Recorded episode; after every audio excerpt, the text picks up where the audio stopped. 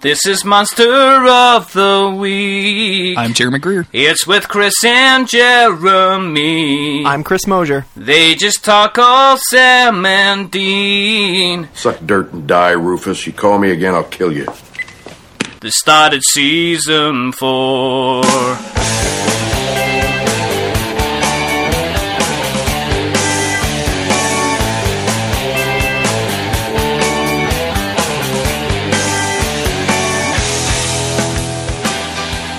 And this is Monster of the Week, a creepy but necessary podcast about the T V show Supernatural.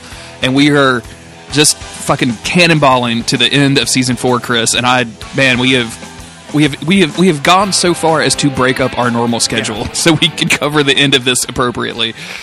Oh man, I'm excited. Yeah, going with the cannonball metaphor, I am ready to get wet. Uh oh oh okay okay, that could be taken in a couple of non-cannonball ways. Woo. So I'm glad we're just I'm glad we're we're just jumping right into it right at the beginning. I don't know why you're acting um, like you're surprised I would say something like that. I just I'm just playing dumb for the listener. Like I got to play the straight guy. You're the wacky you're the wacky one, and I'm the straight guy. I am pretty wacky. I'm a whole new level of podcaster, you could say. Whoa, I reined wow, that in at the really very last second. Okay. I'm very excited to cover these episodes. And like you said, so excited that we had to, to break it up into uh, a few additional episodes. And I think the two is probably the best format for these, these next, uh, at least season, because I think that Supernatural is just, just ten out of ten all the way to the end here. Mm-hmm. All the end of season five, I mean. Yeah, yeah. So we're going to probably, I think we've decided that we're going to switch to a two episode format from this point on. And um, until that changes, I don't anticipate that changing in season five, uh, but maybe season eight or nine or something that we'll, we can start grouping them together a little bit more. It just kind of depends on what happens. And maybe, maybe not. Maybe we'll move to a one episode format. Yep. Maybe we'll release a weekly podcast where we cover half of an episode of Supernatural. We, we could have a lot to say. You know, we can have a lot to say about it. Three hours on the first twenty minutes of season eight, episode twenty-two. So be careful what you wish for there, because it could happen. This week we're going to cover The Rapture, and we're also going to cover uh, When the Levee Breaks, both of which are hella good episodes, mm-hmm. and I'm really, really excited to talk about. Um, before we get into those, Chris, our friend of the show, Jess, has uh, has written something up, I believe. Oh, yes, of course. Uh, our road so far. So last time on Monster of the Week, our hunks met a man named Chuck who has been writing their lives as a series of crappy sci-fi novels. Crappy, that's debatable, right? Um, which the Angels mm-hmm. have pretentiously dubbed the Winchester Gospel.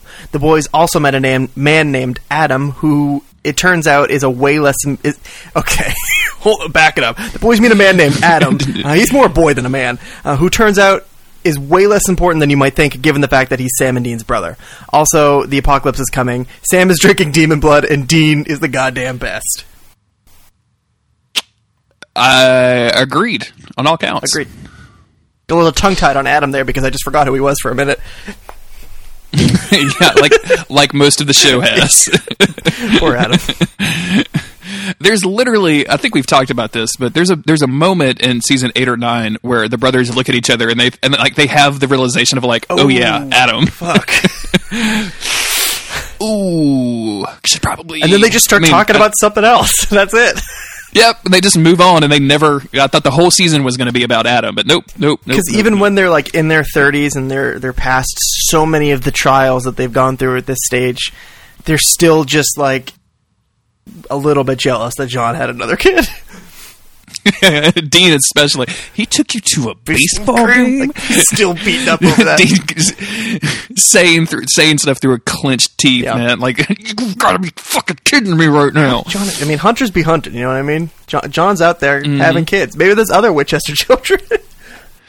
So, uh, yes, agreed. But also, like, think about the times that we've seen the, the, the young brothers, and it's always that John Winchester is gone somewhere. Yeah. Think of all the, pa- so, the other pages you think that he might... left his two kids yeah. alone to go fuck a chick and go hang out with the spawn of that chick. Very, very possible. Just every time, like, because after they find out about Adam, because there's like, oh, there's pages ripped out from the from the journal and all these other things. After that, you'd be going through the journal, and every time there's a ripped-out page, maybe because he drew a bad drawing or had some inaccurate information, he ripped it out. But every time he had some ripped-out pages, Sam and Dean would be like, did John have another kid? What was he doing? What was going on? there definitely needs to be a Win- Winchester sister. I'm surprised that there hasn't been yet. Who knows? Maybe there has been by the time that... Uh... Maybe there has been. Yeah, we, we're not we're not one hundred percent caught up. Uh, before we jump into The Rapture, just want to remind everyone that uh, next week will be the finale. Mm-hmm. So um, if you're listening to this with us, that'll just be one episode you need to watch. And the week after, we're going to be joined by a special guest. Uh, I always say special guest, although it's just my friends from Duckfeed. Yep. Like that's so it's just your friends. and, and our friend Audrey. Yeah, it's yeah. just people that I know on Twitter and on the internet. Um, uh, for our feedback episode, so definitely go... to monsteroftheweek.cool slash contact and send us your questions and your thoughts about season four, your hopes and dreams about season five, if you haven't seen it yet, and anything else in between. We always have a good time on this episode, yeah. so I'm looking forward to it. I would actually love so. to hear somebody's take on what they think season five would be, somebody who doesn't know what's going to happen. So if you have any uh, ideas, please send them our way. Yeah, I'll, I'll call um, Ian out, and I'll call Surge out, and... I'll call uh, Sean, the lore hunter, out. Like those guys are watching that, sh- they're watching the show for the first time. Like, what, what's your what's your thoughts on what season five is going to hold after the end of season four? Let us know. Yeah, cool. I like calling people out on the podcast. You got any, anybody that's done some shit to you that we need to we need to address? That was fun. I don't think so. Not a- now I get why call out culture exists, and I'm into wow. it. This is a new leaf for hey, you, Jeremy. Hey, Chris, shut up. Ah. Um, well, let's jump into The Rapture. Uh, Castiel visits Dean in a dream and tells him he has important news. Dean and Sam set out to search for Castiel, only to find his human vessel, Jimmy. Jimmy, uh, who yearns for a normal life and to return to his family. Yeah. So our cold open here is probably the most one of the most unique visuals in all of Supernatural, and it's Dean sitting at the edge of a dock on a peaceful lake, fishing with this Sitting weird on a dock on a bank. Exactly, uh, with this Instagram filter over it, so everything is this beautiful, glowing sunset color. it, it definitely has the "make landscape look good" filter yeah. put on top of it. Because I was, I, I watched this again today, and uh, just like. was totally blown away about how like just nice it looks. Like compared to all of the blue and the gray that the show's yeah. color tones usually is. Like the only time that there's color on the screen is when Anna shows up, and she just because she has red hair, yeah. and they brighten the hell out of her hair. Oh, so sorry. You just get too excited about hunks, Jeremy. And I've told you you need to rein it in. I need to. You can't. You can't take in that much hunk information at one time, or else you'll choke on it. That's that's the. I told we you, should probably move I on told you I'm supposed to be the one excitable about hunks. But so uh, Dean yeah, is so, sitting here. So, and, and Castiel shows up, and uh, Dean instantly realizes this is a dream. Mm-hmm. And um, I really, really enjoy this exchange where Castiel's like, uh, yeah, we need to go to someplace safe. And he's like, what's safer than inside of my head? And he's like, look, somebody might be listening. And I was like, damn, man. Dean, right? Like, there's just people listening to his thoughts at all time. That sucks. Yeah, angels are dicks. Well, Castiel's doing it, so he's like, "Did he say? Did he say anything about me?" I know. He's sneaking in there, just Dean. Did, did Dean say anything about me, or uh, what's going on in there? So, but he gives the, Dean the name of a location. So as soon as Dean wakes up, he's got to get Sam and say, "We got to go here. We got to go meet Castiel." There's something so important that even he couldn't even tell me in a dream, despite entering my brain. Uh, And I don't know what the, where the location is, but he gets this remote location, and when they get there, that's when this episode really starts to kick off. And we realize that things that we haven't seen happen yet are really starting to, to go into motion. Like we saw, uh, we heard about angels being killed. We knew that Uriel was responsible for it. But they get here, and there is just like a, there has been a battle. Like this is the ruins of a battlefield at this point. Yeah, it's everything is trashed, and um, they find some Enochian symbols uh, that Anna they saw Anna use to banish some angels uh, way back when uh, when she showed up in episode whatever. um, so it determined that like this was an angel fight, and uh, they also find Castiel, who they pick up, and uh, they realize, oh wait, he doesn't recognize them, and says that his name is Jimmy Novak, and that Castiel is gone. Mm-hmm. So this is. Uh, Castiel's human vessel that he has been occupying for the better part of a year, and uh, we get to see a lot of this. We get to see a lot of the history and, and stuff. And um, we talked starting from season one. We've talked pretty extensively about how terrifying it is for these demons mm-hmm. to take over humans, and they do it against the humans' will, right? Like they're not giving them a choice. Yeah. And uh, this is, I, I think, this is a, a marked difference sh- where the angels basically beg these people to, mm-hmm. you know, please let me take over your body and wear you for like a year. Yeah, the angels need permission from their vessels. But the mm-hmm. experience isn't all that different than being possessed by a demon. Uh, Jimmy Neutron here, he expresses that he's been stabbed, shot, thrown all over the world, and he doesn't really... He's had no control. He's just been inside this body that's just been getting the shit kicked out of it. Uh, that should be dead. I mean, the first time that Dean met him, he filled him with rock salt and then put the demon knife in his heart. Like, this poor dude. And I think if he had been possessed by a demon, he'd already be dead, given the things that, that Dean had done to him. Uh, but mm-hmm. because he's an angel, I assume that Castiel is just healing him and, and keeping him healthy and alive, because why not? Um, but we cut... The to- demons don't seem to have, uh, like, healing power, no. right? Like, the demons just seem to, like, wear a body yeah. out and just, like, keep going and ignore the pain or whatever, whereas, like, Castiel has been just straight-up healing people and, and mm-hmm. his own body and his own vessel. I know, like, when we would see uh, Meg when she was thrown out the window in Season one, and then she comes back later on and she's walking around without broken legs and all that. Mm-hmm. Uh, it's like they're able to kind of, like... I don't know if their spirit like holds shit together, but then as soon as they're gone, then the body just crumbles and that's it. Then everything, yeah. Thankfully, yeah. the angels uh, are a little bit better. Although Jimmy describes it as uh, it's like being chained to a comet, which I think is a yeah. really great way to describe that. Just like, you know, there's force that's inside you just dragging you along for this insane ride. Like, think about the stuff that we've seen Castiel do. Like, we've seen him do some crazy stuff. Mm-hmm. Uh, Not the least of which is teleporting yeah. all over the goddamn country. Like, that has to be a wild ride in and of itself. Like, just pop and, you know, you're you're somewhere else. Like, that's got to... Yeah, standing... I put on a V R headset that's yeah. a little queasy. I can only imagine teleporting to Utah. Teleporting all over the place, getting shot, stabbed, standing way too close to this one hunk all the time. Jimmy is like, why are you... Castiel, why are you obsessed with Dean so much? I've been thinking about this a lot lately, because it's just like... It's so obviously, like, the Destiel thing. Like... I, yeah, I get mm-hmm. it. But when the writers wrote it, that wasn't their intention. So what were they trying to do? What were they trying to communicate? Maybe the fact that Castiel is not a human being. He is an angel, and it's like the angel on your shoulder, this person who's just in, like, its presence is just very uh, intruding almost. Like, it's standing right on top of you, like, looking at you. And maybe they were trying to communicate that with Castiel, but when you have very handsome men puckering their lips at each other, it's it's difficult not to...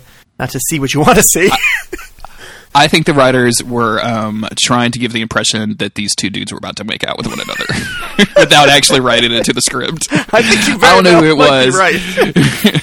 I don't know who was writing it, or, or maybe, or maybe it's just the actors. Like this, this actually kind of feels like a prank that Misha would pull, right? Like, hey Dean, hey Jared, or no, no, no, no, um, Jensen. Jensen.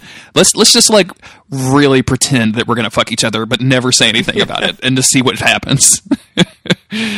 um so yeah they they kind of interrogate Jimmy, and uh we get our first flashback of the episode mm-hmm. where we go back a year ago. Um it's when Jimmy was first hearing static on the T V, static in the radio, the same things that we saw Dean experience in episode one where Castiel was trying to communicate to him. um This is probably the again, like, I like that they brought this back, because in episode one of season four it was so creepy, and here it's kind of creepy too. Even though we already know who Castiel is, we already know the whole story really. But hearing mm-hmm. that static come through, and then getting the story of this man who's told to prove his faith and whose wife doesn't believe him, like, because he seems like he's going crazy talking to an angel. It they do a, like do a little bit of effective horror there, even though we know what's going to happen. We know that Castiel is an angel and all this stuff. Uh, it's it still communicates that really well, I think. Yeah, and then we get. I, I like this, and I, I like the fact that like, like they they make a point to make him this very religious person. Um, his wife is the very excellent. Um, I wrote her name down. Where is it? Um. Wynn Everett, who you might remember from, um, oh God, why am I so bad with names today? I mean, we're always bad Agent with Carter. Names, so Agent yeah. Carter, okay. Uh, yeah, yeah, she was she was kind of a villain character on Agent Carter, and she was great. Um, so I like his wife a whole lot, but like the whole family is very religious, and seeing this stuff, like it, you kind of worry about what's going to happen, despite the fact that you know exactly mm-hmm. what's going to happen. So yeah, it's, it is an effective bit of horror. Uh, We go, we go back to the present where Sam is making an argument that they can't just let this dude yeah, go. Because they've been trying to like, get the info. He's too important. They've been trying to get the info that Castiel had to give to Dean. There's something very important at stake here. And I, I want to discuss with you at the end of the episode what you think it might be.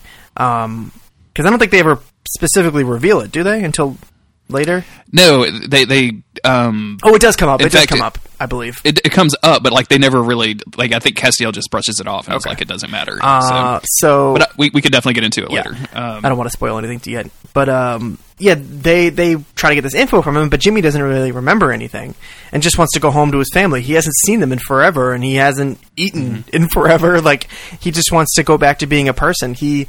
As much as he agreed to be Castiel's vessel, as we'll see later in the episode, he didn't sign up for this shit. He didn't sign up for getting shot and stabbed. Um, and even though he probably would have continued going on because, as we've learned and as we will see, he was a very devout man. But once he's free from it, he realizes, holy shit, angels are not what... like because I imagine he's just looking at angels through like the typical Christian scripture like version, like the shit that I was raised on, thinking, oh, angels mm-hmm. are these little cute cherubs that um, serve... all the goodness in the world, you know, like, but then these are bloody violent yeah. angels who are just dealing with demons and, and fighting a war for the apocalypse or something. And Jimmy's like, yeah, and who, I'm who most of which think that we're apes. Yeah. Right. Like yeah. most of them think that we're actual apes. So, which is kind of a bummer when you find that out. Um, yeah, sort of a drag.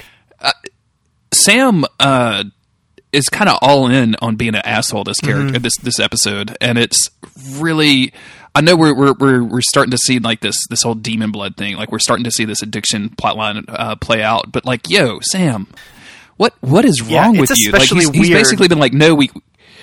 It's especially weird because we don't see that the full throes of the addiction have come in until like.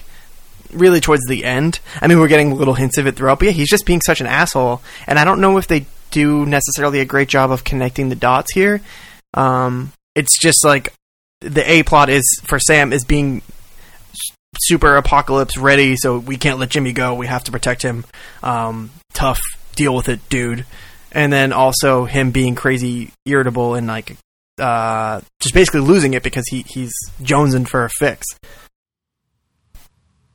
Yeah, and it's and we're going to see this play out over the next like three episodes, right? Like that's mm-hmm. going to be a, a big deal. I just his his argument of like the de- the demons may want may want Jimmy, and uh, we have to keep him next to us, even if it's against his will, because you know he's he knows something. Like even if he doesn't remember it, he knows something, and he's going to be chased.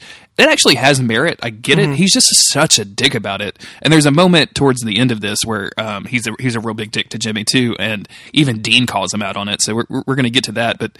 Man, like, I just, it's weird watching this show and kind of not liking Sam. Can I say that? Like, it's just kind of weird that I don't particularly care for Sam at all. Have right you now. Ever and liked know, Sam in, like, I, this I, rewatch? I in this rewatch? Not, not, not really. No.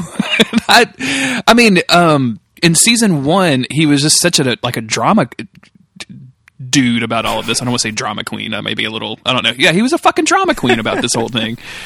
You know what I'm saying? Mm-hmm. Like he was, he was just constantly whining at, at Dean about, um, if not his emotions, then Dean's emotions, and Dean not having enough emotions, or if he has too many emotions, and like you know what I'm saying. Mm-hmm. And then season two, he's he, he was kind of the same way, except it was ramped up. Have and you ever liked season? Sam? I I would have said yes, Chris, but now I am not so sure. maybe maybe I just like Dean so much that I kind of liked his brother too, because he was a brother of Dean, and maybe that's what this whole thing I is. I am offended that you would think so poorly of Sam. Although I have said it that they, they were using Sam for plot and hadn't really figured him out yet. Yeah. Um, and then when they figure him out, they make him a bad guy for a while. Which is hey, sure, why not? Um.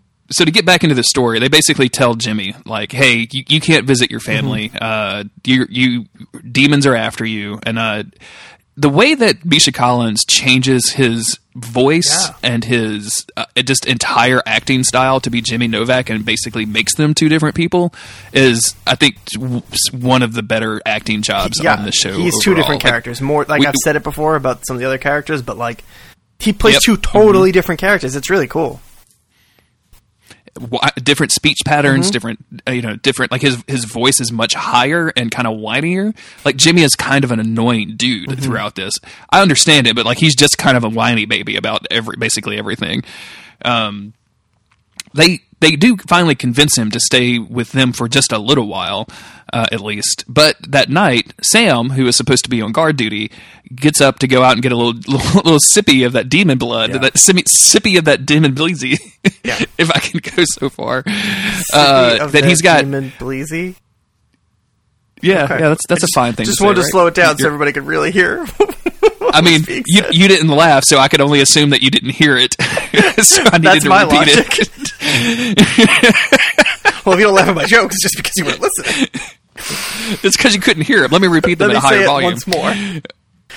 Uh, like I'm talking to somebody who doesn't speak English, right? So if I scream English at them, they'll definitely understand oh, yeah, it. For sure. So Sam, yeah, after back and forth with, with Jimmy, Sam says the phrase, "We'll cross that bridge when we get to it," meaning like, I don't really give a shit when you get to go home. It's not important to me. What yeah. is important to me is that the demons don't get any valuable information from you. Um, this full apocalypse mode Sam just like not, not caring. And this is where Dean says, remember when our jobs was just saving people or, you know, helping people go home, and now we're literally holding a man hostage. Um, I think, what does Jimmy ask if he's like a prisoner or something like that? And, and Sam says, mm-hmm. you know, that's, that's a bad way to put it, but like, yeah, you're a prisoner. Totally.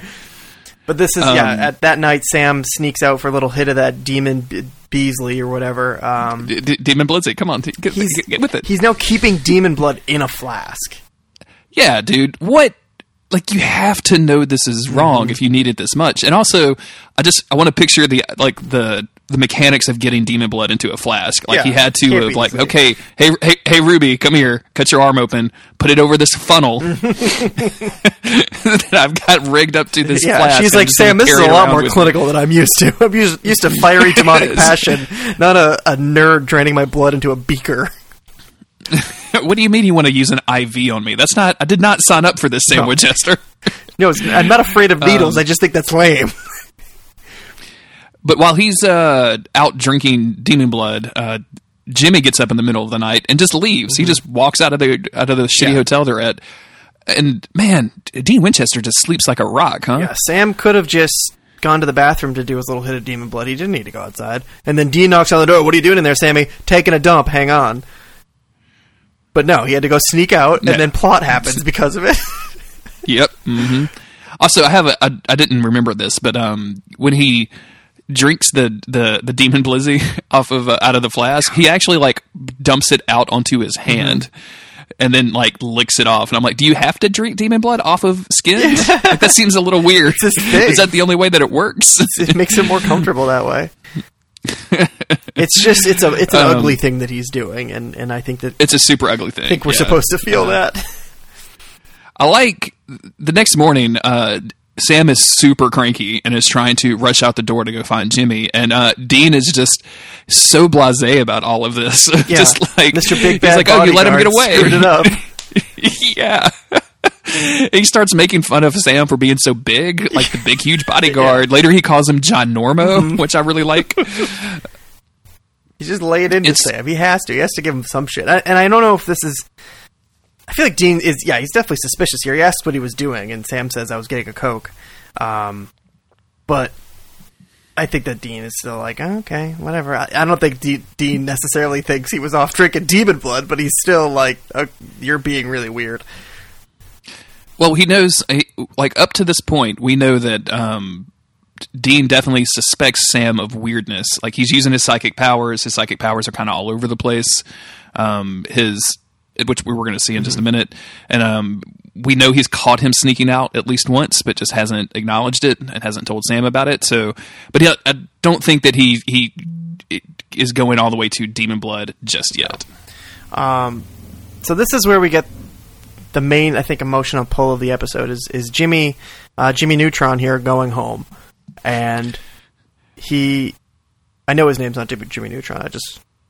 You can keep calling him Jimmy Neutron. Yeah, so we have seen... Obviously, we've seen where Jimmy is now, and we know that, like, a ton of time has passed, but we don't really know, like, w- what his deal with his family is, because we, we see them in the flashbacks. Like, we see his wife asking him to take pills, thinking that something's wrong with him, and then suddenly he's just gone, because when he was uh, possessed by Castiel... It's not like Castiel turned around and said, bye guys, I'm an angel now, see ya. Uh, and not like they would really believe that anyway, because they were already in disbelief, like fearing for Jimmy's mental health.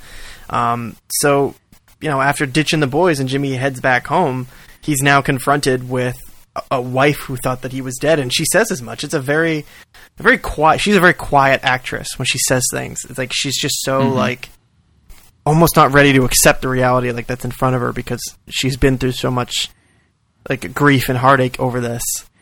That did we did we talk about the scene where he's boiling his own arm? Yeah, like these tests of faith that Castiel made him go through a year ago. That his wife walked in on him like just cooking his arm, and he's like, "No, it's fine." Yeah, like look. He's like, "No, it's fine. Totally cool. Totally okay. Like it's fine." She's like, "Holy There's shit, a, um, you need help."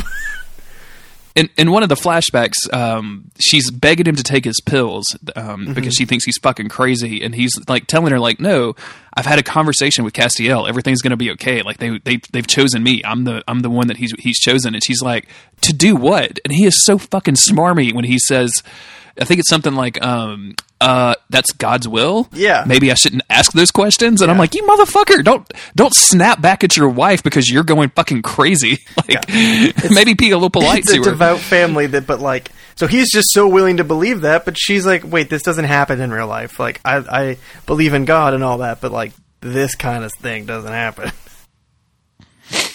So yeah, that that's kind of like all of that emotional weight that they establish within just a few scenes. It's all there right on the screen when, when Jimmy knocks on the door, his wife comes to the door, won't let their mm-hmm. daughter see him, but she's, you know, all she can really says is, say is, we thought you were dead. Like, we stopped looking for you. Uh, and I don't know, this, a lot of these scenes are, they're, they're very heavy, and I think that they're well done. Just that, that kind of weight, that kind of like, I, I can't even explain to you where I've been. You won't believe me, but I, I went to get help. Like, that's really all he can say. You know, I try, I had to seek help from, from, for what I was going through. Uh, and I'm okay now. He says he was in a, he was in a facility for the last year, and she's like, one with no telephones. Yeah. Like, your daughter probably would have liked to hear that you were okay. Yeah. Like, if you were actually, you know, trying this thing out. And um, poor Jimmy. It is it is really, really sad because, because I mean, Jimmy made the bad choice here. Mm-hmm. Like, he gave up his life. He gave up his family for this angel thing. And it turns out angels are dicks, mm-hmm. so you shouldn't do that. Yeah, I think that, um, he, like we were saying, you know, he, he thought this was going to be the right thing to do. He thought, like, literally God was calling upon him. It's He wasn't mm-hmm. crazy. Like, it was happening. But how do you communicate that to your family? And obviously he didn't know angels were dicks, like he said, so... That's, I mean, it was a surprise for us all, yeah. Chris, I think. I think it, it was all... Kind of, now I expect it, but yeah, back then. Um, meanwhile, uh, Dean and uh, Sam are, like, driving down the road, and Dean is kind of giving him sh- sh- giving Sam shit about losing Jimmy when Anna pops in the back seat and almost scares them into an accident. And, um... I love this. It's... It's really there, there's there's this scene is so chock full of great stuff. Like, Dean immediately something says something like, "You were looking great," and she's like, "That is not appropriate." Not the time at all, Dean. And his his glance of like when he looks back to the front of the car, his his glance of like always appropriate to me is really really solid. Like, I was going to say it anyway. It's funny since I think the last time that Anna and Dean saw each other, she was human, right? Has Dean run into her since she be- got her grace back? I don't think so. So yeah, no. he's now. He, I mean, he's flirting with uh, an angel turned human before, but now he's turning with they're flirting with that angel for real, and she's like, uh, yeah. "No, Dean." I mean, and, and props to Dean for like trying to get his dick wet in, yeah. in the middle of the apocalypse, he's, right? Because like we're gonna see it, it, that this with Chuck in a few episodes, uh, that where Chuck going extremely on the on, on, in that direction. Yeah. So she's just like, "I'm out of your league, dude," which is.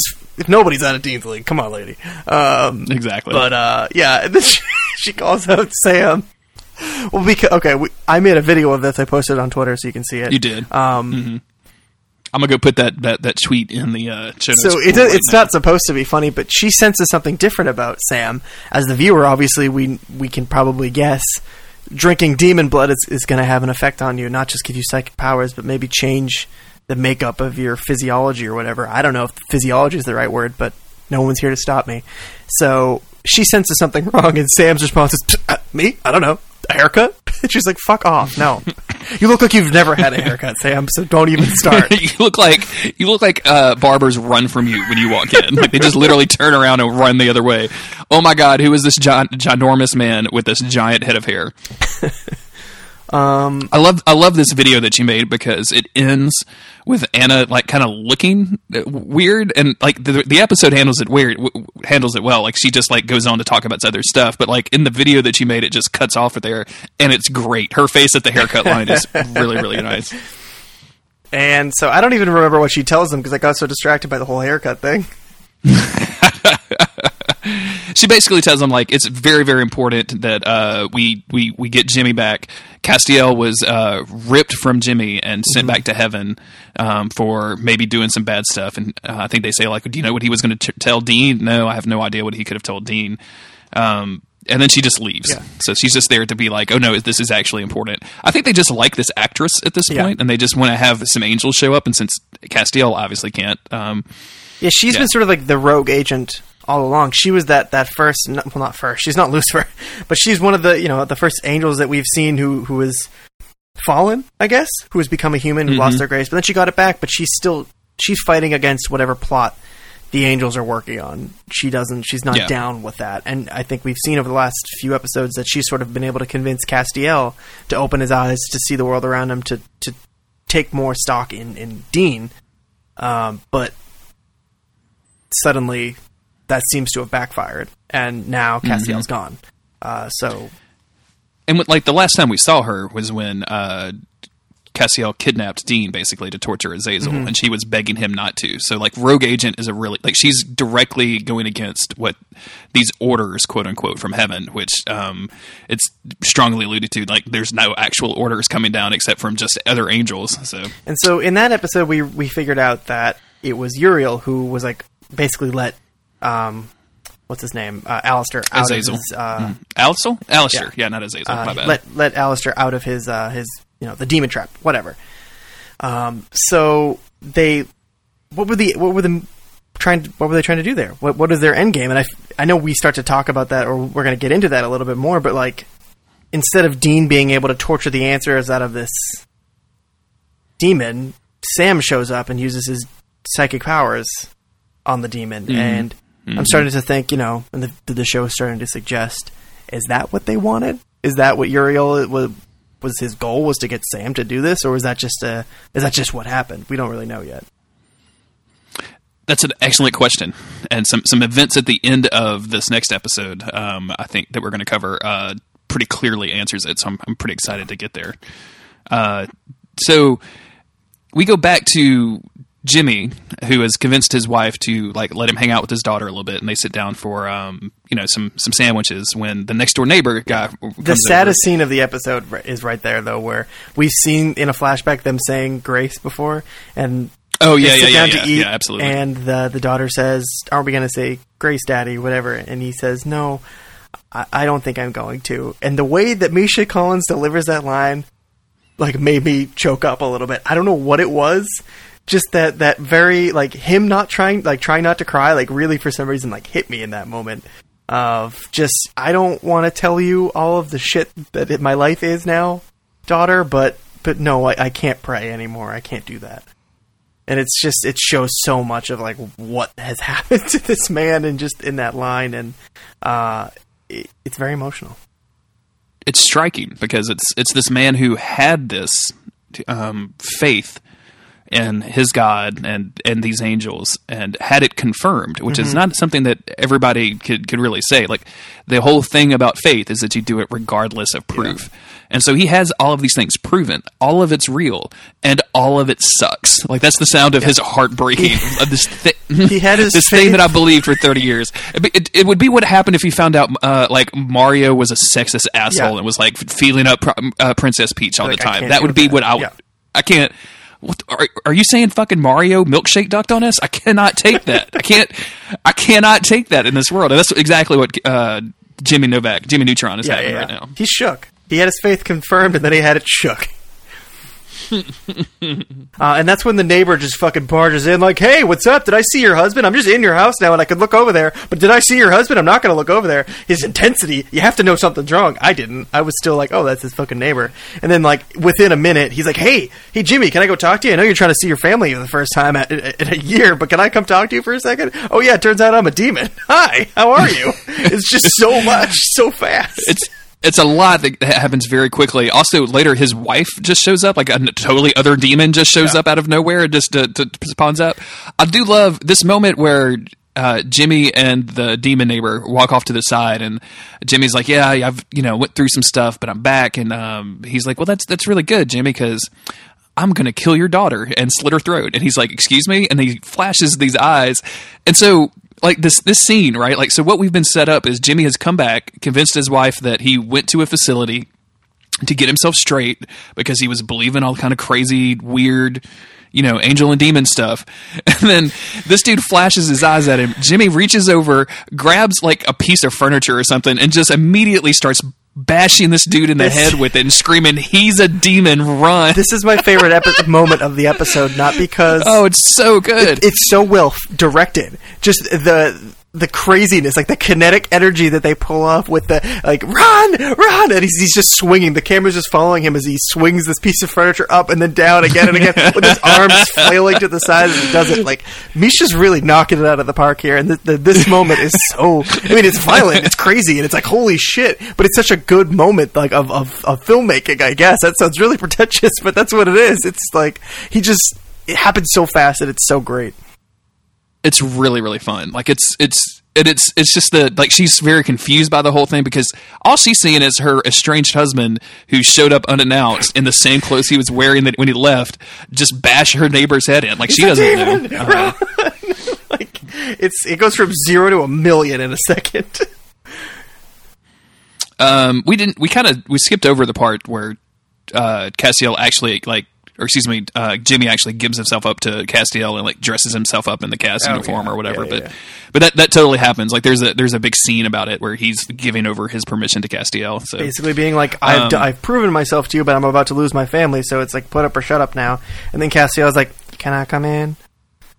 And the the big moment in this scene that's going to be important is uh, after Castiel takes him over. Um, and we see like a big flash of light or whatever, which is, you know, Castiel's actual presence. Uh, that our, our previously on montage had told us that Castiel's presence can be seen by certain people, not just, not by everybody, mm-hmm. which is why he went all explodo around Dean, but it, you know, this dude can actually hear him. Yeah. Uh, Jimmy's daughter, Claire, walks out and she says something like, "Daddy, Daddy, is that you?"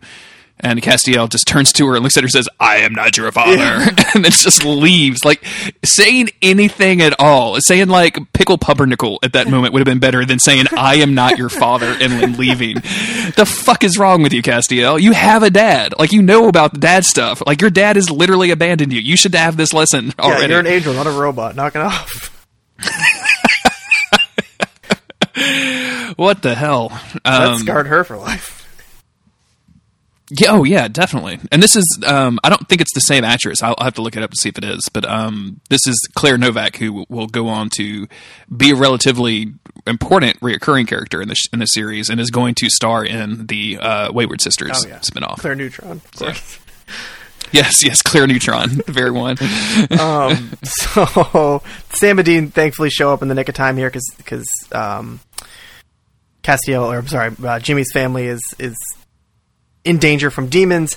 Uh, the the demons do show their eyes to his wife, so she's like, "Oh, okay." Mm-hmm. Just a couple of pair of contacts, and suddenly I believe you. Um, but yeah, Sam and Dean show up, start dispatching the demons. Sam tries to use his psychic powers on one of the demons, and he is basically unable to. And we had seen a um, a scene before where he was basically begging Ruby for more demon blood. Oh, yeah. And, uh, I don't remember why she doesn't give it to him, but there's something... She's just not answering her phone. She's just not. That's what it is. Yeah, yeah. She's just ghosting him. So, um, and he's he's running low, and that's obviously affecting his, his ability to get it up, mm-hmm. as the show constantly refers to his demon powers. Which, Jesus Christ, could you make it more phallic? Yeah. Uh, um, and they don't even. It's not like Sam is just not able to use his powers. He's just like weakened. Like he's less than without it. He he really mm-hmm. does like need it now to be whole. Um, You know, he gets stronger every time he uses it, but every time he comes down, he's worse and worse. Just like drugs, kids. Don't do Just drugs. like drugs. Yeah. Dare. If you want to see... If you like Sam Winchester. If, they, literally, Dare should just show season four of Supernatural. Just like, this is what will happen to you without all the show, power. They should do young, like, season one, like, the before picture, mm-hmm. and, like, this is what demon blood does to you, just like they do the meth pictures. Yeah. Actually, we should cut that out and just make this shirt, actually, now that we're yes, saying it oh out loud. Oh, my God. Okay, okay, yeah. That's a fantastic idea. Except some kid's going to watch that and be like, wait, like, I'll have a like a great head of hair, and I'll be really buff. I'm in.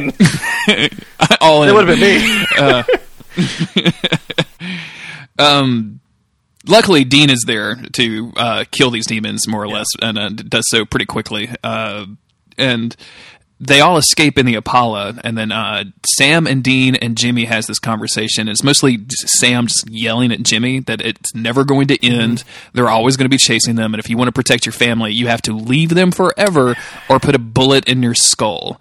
And uh, like this is the moment where even Dean looks over and is like, "Hey, don't don't don't sugarcoat it, Sam." And he's like, "I'm just telling him the truth, Dean. Yeah. I'm just telling him the truth." And it's man, it's just like. Strung out, demon blood needing, apocalypse mode Sam is just, oh man, he's over the top, Chris. Yeah. But this next scene, I think, is like kind of the come down from all of this. You know, for whatever the reasons that he's acting the way that he's acting, they've it's obviously been very aggressive and like just it's just hyper Sam Winchester right now. Uh, and in the car, Dean starts to ask questions like, "What's going on with you?" And I love when Dean says, "I'm not trying to pick a fight," because he does that a lot. Dean wants to like knock the shit out of Sam. But he, it's just, his better nature is just always holding out. And he's just like, not trying to pick a fight here. I'm, I, I'm worried about you. I don't know why you can't do your powers, but obviously it's having an effect on you and you're acting like a crazy person. Like, what, what's your deal, dude? Uh, and he says, yeah, you're, uh, you're scaring me. Not trying to pick a fight, but you're scaring me. And Sam, all Sam can say is I'm scaring myself. Um, one of the, the brief flashes of, uh, of Sam Winchester being a human again is when he is like, I assume, I assume this isn't just me reading into it, but it is really Sam being like, why, wait, like, what am I doing? It's just that, that one second of, I want to quit, I want to quit, that always ends up leading to him doing it again, you know? Um, mm-hmm. He has that moment of clarity, but it never lasts because the addiction takes over again. And I think this is also the moment where, uh, Dean questions his psychic powers. Like, what's what's wrong with your mojo? Mm-hmm. Like, it's it's all over the fucking place. It works. It doesn't work. Like, he's he's genuinely worried about Sam. Like, again, Dean is just the best Winchester. Like, out of all of them, he is the he is the one that I would save from a burning building. Like, you put you put them all on like the, on, on a, I would run up and save Dean Winchester, and then just leave John, Mary, and Sam to die, including the the grandpa. I mean, if you say, if he saved too. Dean Winchester, he'd just go back in to save the rest of the Winchesters. So. Jeremy, stop! I got to go back in for Sammy. Dean, no. If you save Sam, he'd like I have to go back in to just die, like he literally tried to do in season one. Um, this is really sad though, because, uh, Sam's phone rings and, um, because they, uh, I guess to take a, a quick moment, uh, Jimmy tells Claire, or excuse me, Jimmy tells his wife, whose name I've already forgotten, um, Missus Neutron, to, uh, like, hey, I've got to leave. These dudes are going to get you a car. You got to go away from me. I don't know when I'm going to be able to come back, but the only way to protect you is to, to be away from you. Um, and so she, They leave and they go have this conversation, and then um, the mom looks over at Claire and just smacks the shit out of yep. her after they're gone. And of course, she's been taken over by a demon. Oh, I thought she was just me. So no, no, no. She d- I think she even calls her daughter a bitch too. Yeah. Like Claire, really. I mean, I- I'm gonna I'm gonna talk some yang about Claire when we get to her, because when she gets to be like teenage mode, it, she's really annoying. um, or maybe I won't. I I, I don't know, but. I, I she, maybe she kind of had a bad life. Maybe a little bit, yeah. Maybe just, just her just, mom just was possessed bit. by a demon, and her dad was possessed by an angel, and that is either the punchline. You can to... catch her on Thursday nights on N B C's Comedy Out Loud, nine thirty p.m. Eastern time. So yeah, it's either set up to a bad joke or a shitty life. Yeah, and, you know, probably one in the same, really. Um, so she calls, uh, the wife calls Sam's cell phone, which, I don't, I mean, I guess demons just have phone numbers. I guess Ruby probably gave her the phone number. Um, yeah. Here's this dude, I, this, I got strung out on demon blood, give him a call sometime. Um, yeah, he's way fucked up. He's super desperate for it, so. Yeah, yeah, if you want to have some hot demon sex and get some get bloody, like, this dude is into that. He's way into it.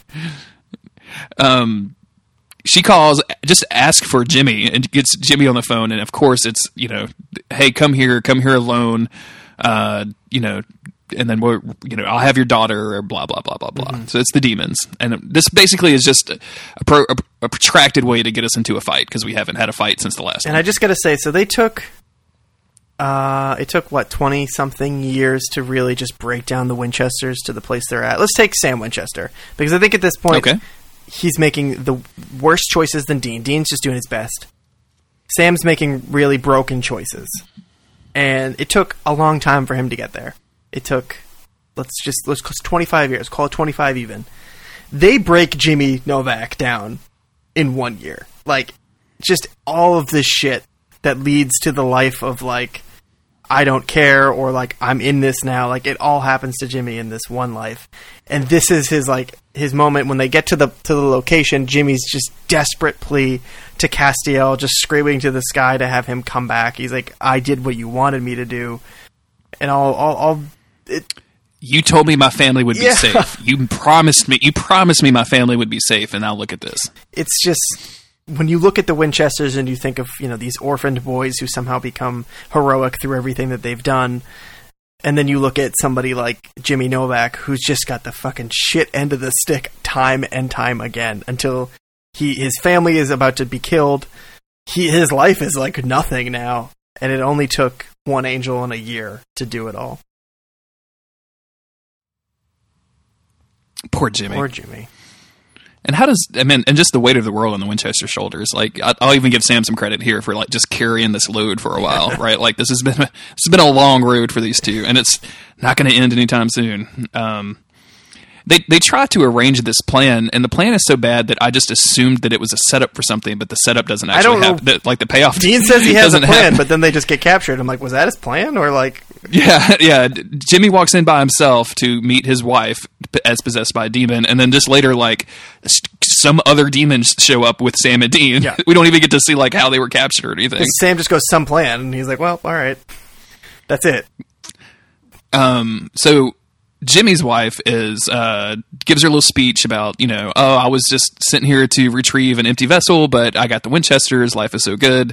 Shoots Jimmy in the stomach with a shotgun, and then does the classic villain move of just walking just, away and having I'm just her gonna like minions drop my gun. Yeah. I'm not interested in shooting any of the rest of you. I'm I'm I'm gonna leave now because I am the big bad and I can't be killed in this yeah, episode. I, so you have to wait till next. I guess week. That gun wasn't loaded.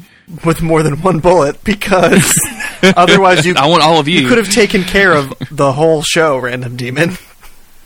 So she sicks her minions on uh, uh, Claire. And it's like the minions yeah. that everybody knows and hates, like the minions. Yeah, it's it's the minions, uh, the despicable, it's despicable ones.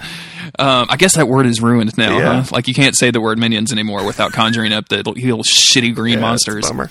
Um, Her her uh, her entourage. Nope, that's a bad show too. Hold on, her uh, her lackeys. yeah, her, her henchmen. lackeys. There you go. Her henchmen. Henchman's a good yeah. word. Uh, so she gets her henchmen to go kill Claire, kill Claire when surprise Castiel possesses her, and uh, Claire as Castiel I think is some of the strongest stuff on this episode as well. Yeah. Like this little girl fucking nails it. Really, really fucking well. She starts exercising demons left and right. She's like, yeah, get out of here. See you later. Not in my house. Also, Hunks and Henchmen, that could have been the name of this podcast. Just just a thought. Hunks and Henchmen is a really great name for this podcast. I agree. But yeah, uh, um, she's, she starts melting face. That's how you, that's yeah, how you describe then, it, right, Jeremy? It's one hundred percent. Yeah, uh, absolutely. Yeah, she does She does the classic angel thing of just like touching these demons on the forehead. Which, and basically forcefully no exercising how many them. Times you see it, it's a pretty cool move. Looks very cool. Yes, I agree. Looks super cool. Uh, and the the boys take advantage of this distraction as well. And so uh, Dean comes out with um, with a knife, and uh, but quickly gets like I think the wife, I think Jimmy's wife gets gets in a mix with him. Like she just shows back up for whatever reason. Um And starts, like, slamming Dean's face. Knocks the knife away. Sam picks it up and then, like, has this tussle with this other demon chick. And then kind of realizes, like, wait, I've got a knife and I got a demon. You put those two together. And what you got, Clarice? You got some goddamn hot, what is it? Fiery demonic passion. There we go. Fiery demonic passion. And more importantly, he can get that demon blizzy that he's been looking for. That demon mm-hmm. blizzy in I'm going to make it into a thing. I'm just going to keep saying it until it's funny every time I say it. So Sam... It's such a terrible Sam word. Sam gets a little hit of that demon blizzy, and suddenly he's all juiced up and, and tossing fools left and right. But more importantly, uh, he like he slices this chick's throat and then just starts sucking blood mm-hmm. out. And, like, Dean sees it. He's doing this in front of Dean and also Castiel, who is in, still in Claire's And they're like, body, wow, that's way. Dork, bro. That's pretty dork. That's pretty fucking dork, y'all. Dean, uh, excuse me, Sam has gone full fucking dark side yeah. on this one. Like, Dean's like, yo, literally slicing. No disrespect. People. That's pretty dark. uh, I, it's it's weird the way that this show is structured, because at this point we get like this extended scene between uh, Claire and, slash Castiel and Jimmy. So I'm just assuming that uh, Sam and Dean just go get in the car. Like Sam like goes and wipes his mouth off of the blood. And they just walk out to the car. Like, hey Dean, you got a napkin? You got to borrow one of your one of your flammable. Uh, um, the fuck did they call them? Like the things that you secure, handkerchiefs yeah. or something. Um. But I like this. I like this scene between uh, Claire mm-hmm. and uh, Jimmy a lot, or Castiel. Okay, yeah, and Jimmy, Jimmy just again begging Castiel, like, no, like I can't let you, because he's like, you know, your work is over. Castiel's telling Jimmy, you don't have to be the vessel anymore.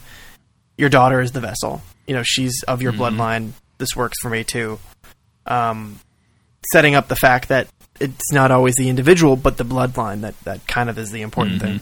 Um, but but Jimmy just. So sad. So Misha, again, I think he's killing it uh, as this second character on the same television show. Um, because I, I've said that before with Sam a bunch of times, how sometimes he acts like he's a different actor or a different character, because bad Sam and, and just regular old like emo Sam. Um, but th- Misha is so good at it. He uh, just begging Castiel, please no, don't do this to my daughter. Just take me again. Like, I don't care. I don't care if I die. Just... let my daughter like be free of this. It's just fucking legit, mm-hmm. man. Like making this sacrifice. Um, and it's, it's weird because Castiel definitely respects Dean, right? Like we've seen the kind of quasi admiration that he has for Dean. We've seen him break some rules to, to, to help Dean and to help the Winchesters. Mm-hmm. Um, and seeing this kind of sacrifice from Jimmy makes me wonder, and like, does he does he see that and recognize that, and maybe even realize what it takes to do something like that? Like, do you think that he's seeing the sacrifice for what it is and respecting it at this point? And does that make him fall in love with Dean a lot more? I, I, well, I wasn't expecting that curveball, but but I think that, that I mean that's in a way, but. Castiel has he sees a lot of the good in humanity, much like Anna has, where we've obviously seen a lot of these uh, these angels treat humans like shit. But what we get from Castiel in just a minute here is not that at all. Um, it's kind of throwing out the Castiel that we know and love, uh, for the sake of of what whatever the angels have cooking up.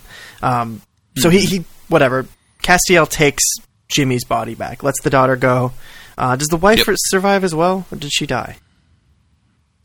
Um, she, yeah, we we actually get this scene where um, it was right after we see the, the Sam drinking blood, mm-hmm. where she rushes over and Sam um, pulls the demon oh, out of her right, and sends her right. back to hell. Yeah, yeah. So she's fine. She's cool. Yeah, they just have to. Wo- I mean, as as fine as you can be after a couple yeah. of hunks, rip a demon out of For your body, sure. but you know, uh, in front of your daughter and your angel, in front of your angel possessed daughter. Yeah, they just have to watch their, um, you know, husband, father. Become somebody else again, and mm-hmm. lights are on, and walk away from. Lights are on, mm-hmm. but nobody's home. Like he's not. It's not Jimmy anymore, and it will never be Jimmy again. And I, I think that that's safe to say for the the rest of the show that Jimmy's just gone. Jimmy is eff- effectively dead. Uh, I think is is he gone from that body? Yeah, they later on they get into some like uh, grace stealing, soul trading kind of business that, I, and I think they they hand wave Jimmy away. Altogether. I feel like Jimmy was just gone, and it's just Castiel from here on out in that body. That without Castiel, yeah. nobody's home. Um, which that's worked better for Dean because now he doesn't have to feel so guilty about all those feelings he has. um, is so. This is where uh, Castiel, who is now returned to Jimmy's body, and Dean have this conversation. Mm-hmm. And Dean's like, you know, it's about time you showed up. And Castiel, in full Castiel mood, in full like season four, full episode one, kind of threatening. Mode. Yeah, yeah, yeah. He's going. He's getting into it. Um, is it basically tells him like, I don't work yeah, for you. I don't serve. Man. I don't work for man. Yes. Like I, I'm. Yeah, that's so fucking good, man. I love that shit. It's just a full one eighty from where Castiel was the last time that Dean's... I mean, he came to to uh, Dean's dream to tell him, like, a secret. Like, hey, this is super important. The angels don't want me telling you this, so we have to have a secret meeting about it. Um, he was putting himself on the line for Dean, and by the end of this episode, he's basically telling Dean, do what you're fucking told. I'm not about that life anymore. Not about that life anymore. So that's a that's a pretty big turn. But then they kind of just leave it. Castiel's gone, and that's it. They don't have answers, and they don't yep. they don't know what to do. But that is not the end of the episode. No, it's not, because you would imagine that there's going to be some significant fallout from Dean finally realizing uh, Sam's secret, that he's been drinking demon blood since basically he went to hell. Like yeah. That's been a full twenty-three episode uh, long secret, mm-hmm. or twenty. I guess a twenty episode long secret. Um, I need to go update my spreadsheet. I have, I've been, I've been slipping on that. So I'll go get that. I'll go get that done.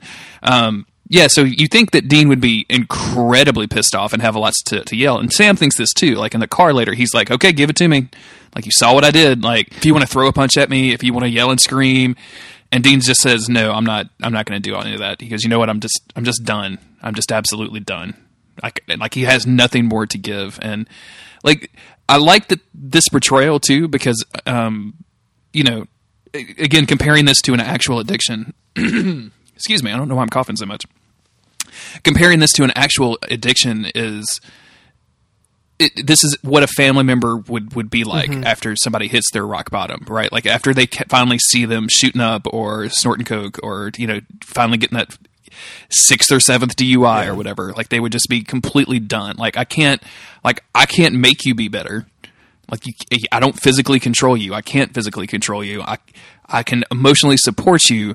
I can try, I can help, I can support, I can do these things. But if you're just going to keep doing this, then I, I literally can't do anything. And that's why you get, you know, a lot of addicts' family members just washing their hands yeah. because what, well, what else are you going to do? Like you can't have them around your house. So, you know, I, I I really really enjoyed Dean. Enjoy is probably the wrong word, but I can really appreciate Dean's reaction yeah. to this of just going like, I, I, I'm not going to yell. Like, what what possibly could be gained by me trying to throw a punch at you at this point? They take it seriously. Like, they don't they don't try to make a uh, whole big grand thing about it. They they really do. I think treat it pretty seriously, the, despite the fact that it's mm-hmm. demon blood giving him psychic power.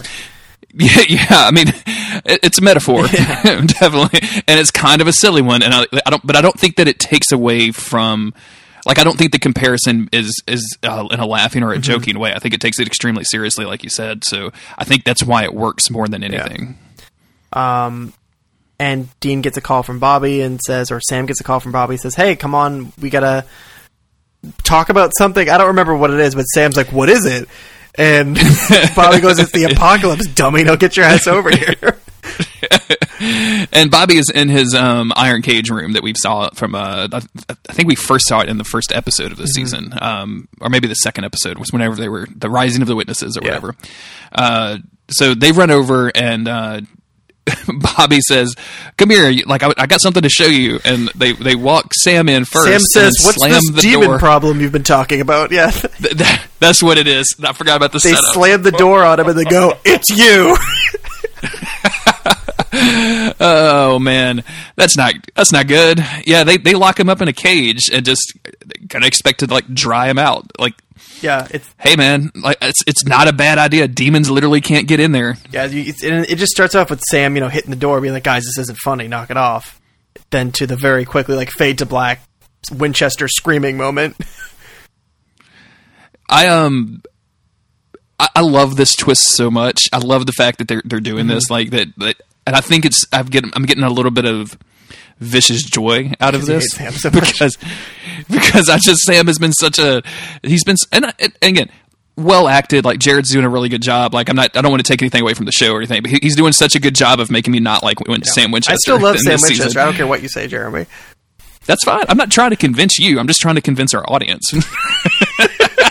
To turn against no. you. Hashtag Team D. You're turning them all dark side, Jeremy. I am. Uh, in a str- me and my rap in, in a strange, I'm, I'm going to make a mixtape. Oh God. In a strange twist of fate, it is the Dean fans going dark side. uh, this episode is really it good, is, man. Like I, I, I dig this. The uh, having getting to know Jimmy Novak and the this the acting clinic that Misha Collins, Misha Collins, Collins, yeah, mm-hmm. p- puts on here is just really, really yeah. great. Like, all of this works for me. Everything is well acted. The the only thing that's really missing is the Monster of the Week, because it's purely a. It's, it's, I mean, it's a straight up like plot episode. Like, and the next two episodes don't really have a Monster of the Week either that we're going to be covering. Nope. Like, they just were like, nope, we're not going to be worried about hunting things right now. We're just going to be worried about our apocalypse time, which is that's, that's what we want. Let's be honest. We don't. We would. We would be upset if we had to deal with them hunting a fucking troll or something. Agreed. Yeah, I, I think so too.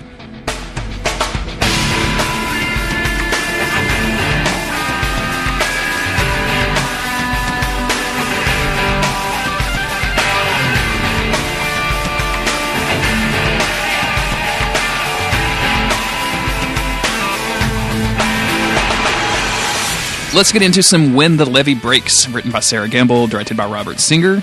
Sam is locked inside Bobby's panic room to allow him to detox from demon blood. But Bobby wants to free him early to help fight in the anticipated apocalypse. Dean disagrees and seeks help from Castiel. Yeah. I think I think that description is doing this episode a disservice, because it doesn't say Sam goes fucking crazy, yeah, that's what the which is what happens in this episode. Is. This episode is so much fun. Like, it's just... it's. I like seeing Sam go crazy, like, and Jared just does this so well. We get we get some cameos for some people I didn't expect, yeah. like some, some serious shit happens. I am I am into this, and one of our favorite things, which I vaguely remember you saying in the first episode of this podcast, are when the brothers get possessed or whatever, and they get to yell at each other about their problems, and that happens in this yeah, episode. Yeah, it's it's in full effect here. Although most of it's just inside Sam's head, but still. Uh, let's crack into this. Let's do My it. My dude. So first, I mean, so, we start um, with what, Sam just begging to be let out, basically, or trying to bargain with them still, being like, guys, I'm not, it's, I'm not even, I don't even like demon blood. What do you mean? Yeah, he says it's, uh, it's not my fault. Um, it's that, you know, it's, none of this is my fault. I'm just doing this, um, to... I'm, I'm drinking this demon blood to so I can save Lilith, and he just sounds very like it, listening to Sam. He, it, like if you're listening to yourself, dog, like you, you know that none of this sounds right. Yeah, does, um, is this where he says, "I'm not drinking the demon blood for kicks. I'm drinking it to get strong enough to destroy Lilith or whatever." Exactly. Yeah, and, which is ridiculous. I mean, you're just doing it. You, you literally did it while you were screwing your girlfriend. Yeah. Like, and Chuck has you already can't tell me that you weren't doing it. Yeah, kicks. Chuck has already called him out on this, that one conversation that they had where he said, are you mm-hmm. sure you're not just doing this because it makes you feel strong, makes you feel in control? Um, which is exactly what Sam is doing, because Sam feels weak. Sam feels out of control because his destiny has been in the hands of a fucking yellow-eyed demon, but he doesn't want to admit that shit. And Dean uh, really seizes on the it's not my fault line. He says, oh, it's not your fault, right? It's not your fault that you yeah. lied to me over and over and over again. And that, you know, because all of this stuff that Sam has been doing, sneaking out, the drinking the demon blood, he's he's pa- tried to pass off as normal to Dean. And even though Dean knew something was up, he didn't expect fucking demon blood, mm-hmm. man. Like, that's that's some serious shit. Uh, Sam gets mad for treating it for them treating this like it's some sort of um, intervention, and Dean says that's exactly what it is. I think he actually says if it smells like a duck, which is I love what Dean uses so, like uh, turns of phrases or whatever, but he doesn't use the entire phrase. It's just the little the little half version of it or whatever. It's like my favorite Dean quote thing. You have to you have to be able to guess what he's talking about, but it's funny when he does it. I know it's it's really. I like good. It as like a character uh, trait of him.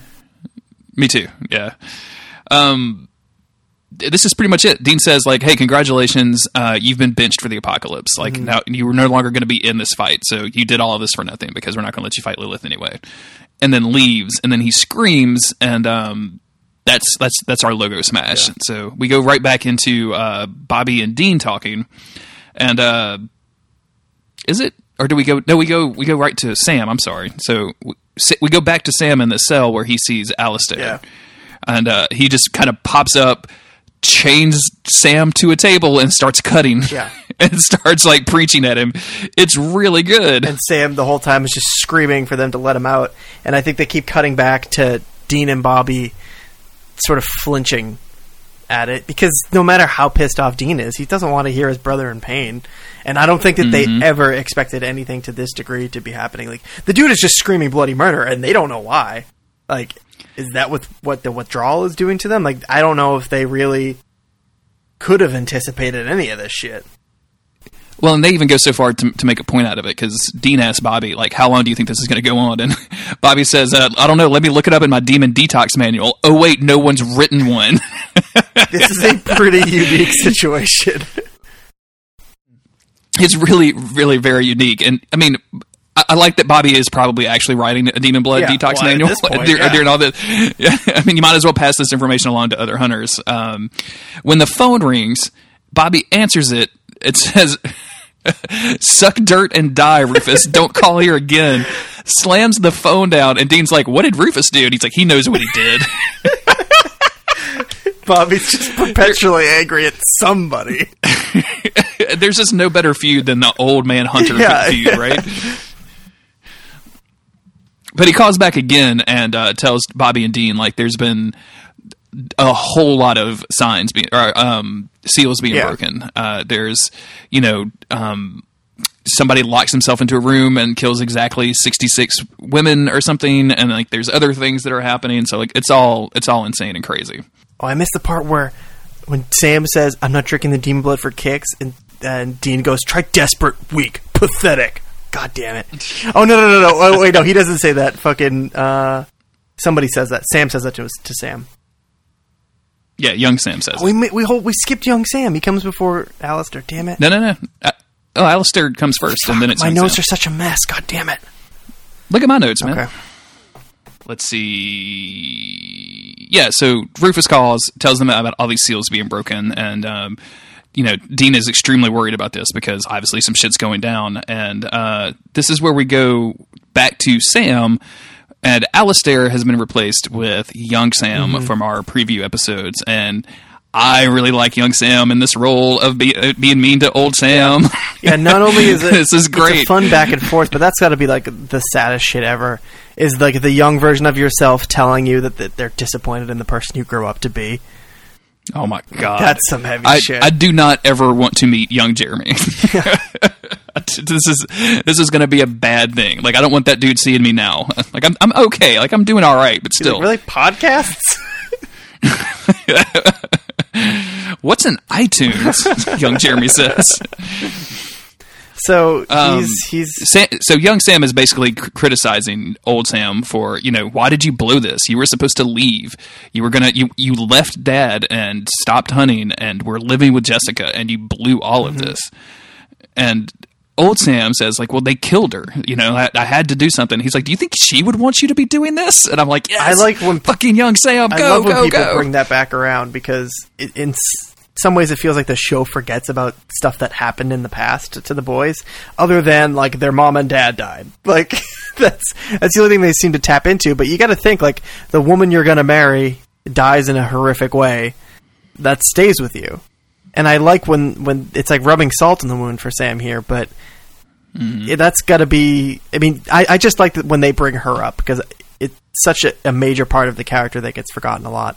And and to say, like, would she want you doing this? Like, really? Look at what you are now. Think of what you were four years ago and look at where you are now. Yeah.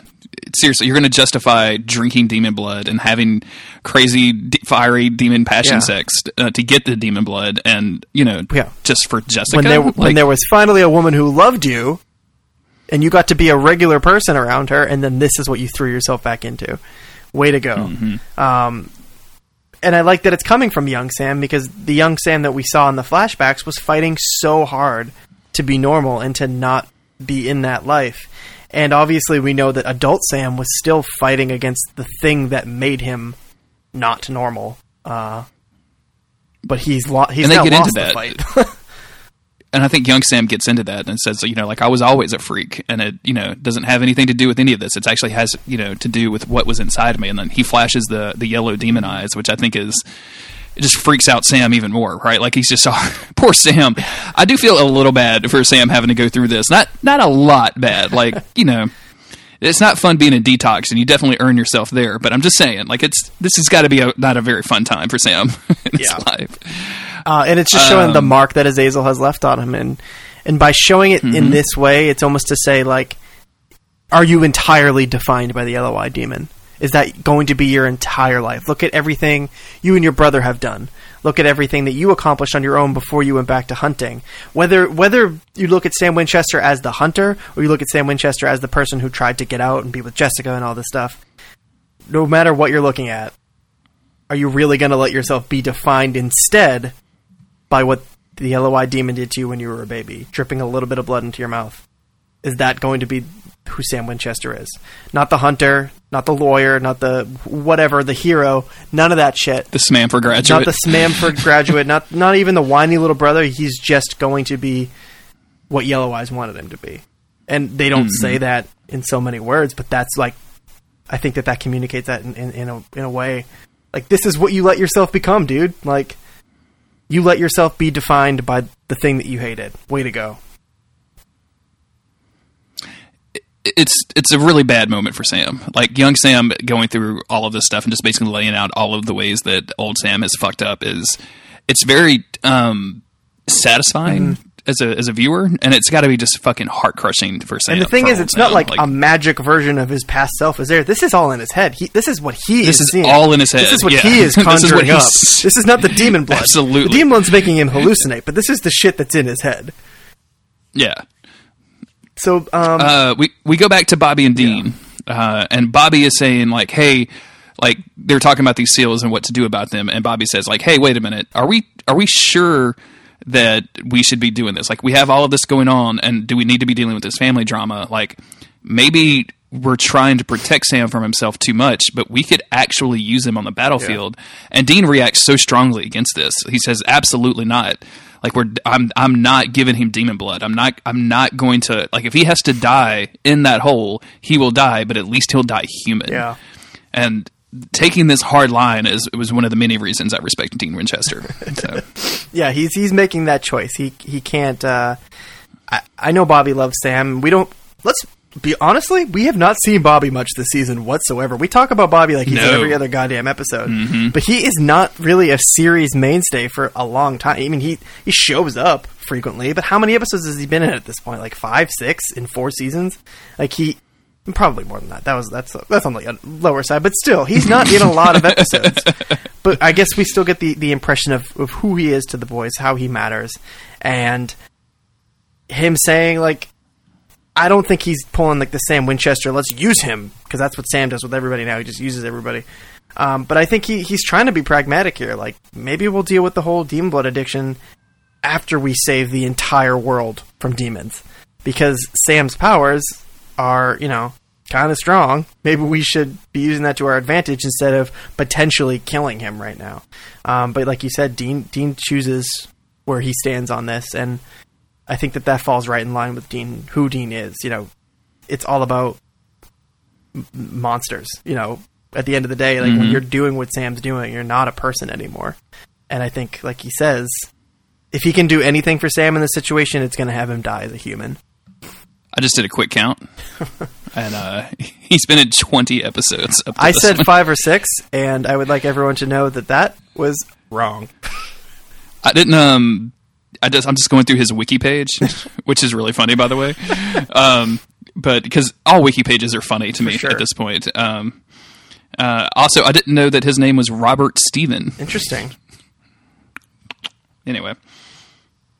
So we go back to um, Sam in his cell, and who shows up but uh, dead body Mary Winchester. Mm-hmm. And uh, and I like the fact that they put her in like the the outfit that she died in, like including all of the blood. Yeah. Like, think about the ramifications of, like, because this is, it's it's hard to remember that Sam didn't really know his mother, and that basically, like, he was a baby when she died, and his last vision of her, if he was looking up in that crib, would definitely be her dying yeah, on the ceiling, hidden somewhere away in his the way brain. She does. Yeah, that's yeah. It's dark shit. Um, it's dark. It's it's not great, and she tells him, like, like he's expecting her to do the same thing that young Sam did and tell him what a bad person he is, uh, but she doesn't. She tells him basically like, "Hey, you you've had to do this. Like you are you are so strong to be able to survive this. Like look at all these yeah. things that you've done. You're not done. being crazy. You're being practical. Your brother just doesn't mm-hmm. understand." And it is a weird connection that I guess never gets brought up, but her and or maybe it does get brought up. I don't know. Her and Sam are very similar, where they're kind of just throwing things away for. Like, they they have that hunter in them. Where, I mean, John and Sam are also very similar, because we talk about that a lot. But I think that, that Dean is the only one who's just all about the family. Everybody else is always about making these sacrifices and choices and shit. Where Dean is just like, I'm trying to help everybody out here. Where all the other Winchesters are just totally fucked. And uh, I know that this is still a manifestation of, of um, Sam's mind, him trying to tell himself that he, he's not wrong. But uh, I think there is a little bit of merit to the fact that Mary was a, a hunter. Sam knew that Mary knew something about Yellow Eyes and the demon blood and all that stuff back in season three. I think mm-hmm. we found this out. So I think mm-hmm. that there's just there's some lore imp- implications there. Yeah, I'm with you on that, and uh, it's also pretty heavy, like the stuff that his mind mom, mm-hmm. um, which is what I, definitely what I'm going to call it from now on. Hi, mind mom. Thank you for the mind brownies. It was really nice of you. Um, like the stuff that Mind Mary is is saying is pretty ridiculous. Like I come from a long line of hunters. Uh, you know, I was a hunter. I understand what you have to do.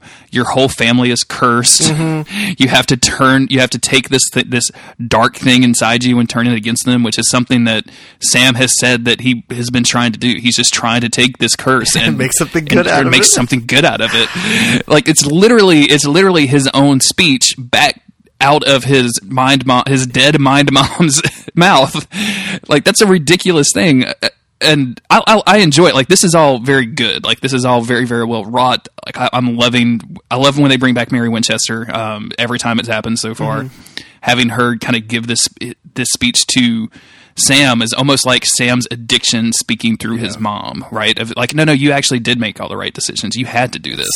Uh, I'm, I'm I'm kind of figuring this out as I'm talking. Yeah. By the way, like that's why I'm kind of rambling, and I, I'm kind of I'm kind of digging this. Like it, this is Mary. Like this is Sam convincing himself that he's okay after all. Like no, no, it's fine. I can have another drink. It'll be fine. It'll be different this time. It really is like. It's dark. They're going to so many different dark places, and I'm at the same way, just sort of figuring my way through this because they, they drop so much on us. Um, he sees so many different things. We get so many different takes. One of them is, is being tortured by Alistair. Now, is that because it's a recent memory, or is that what he sees as the demons inside of him doing to him? Um, or is that just, you know, what it feels like to be, to be pulled apart by his withdrawals? Um, or is that what he thinks that he deserves? That, I right? think that like, I think that all of these things are very uh, viable here. Because I think mm-hmm. it's always important to, to note that no matter how much Sam acts like he's better than Dean in, in certain situations, he hates himself. He totally hates himself. And that's why he does yeah. all these terrible things, because he thinks that he can beat himself. He think he can, as we say, take this curse and do something good with it. Um, it's it's it's interesting to have heroes with such self-loathing, because I think that we get a lot of that with Dean too, but Dean's kind of still holding it together because, you know, as always, love for the family. But Sam, Sam's just fucking, he's a mess. Sam, Sam is a mess, and his mind bomb isn't finished yet. No. I mean, she, she, she tells him all these things, and then t- t- tells him like, you, you had to do this because uh, Dean could, could never do this. He, he'll, and he'll never be able to understand how strong you are for doing this because Dean is weak. Mm-hmm. And I have this in my notes. It's literally two lines. One says, "Wow, mom." And the other one is, "Mary Winchester is dragging Dean and I hate it." So I just wanted, wanted you to know where my headspace yeah, was. Um, and then, and then she asked him like, "Please, you have to make my death mean something. Like you have mm-hmm. to go win this war."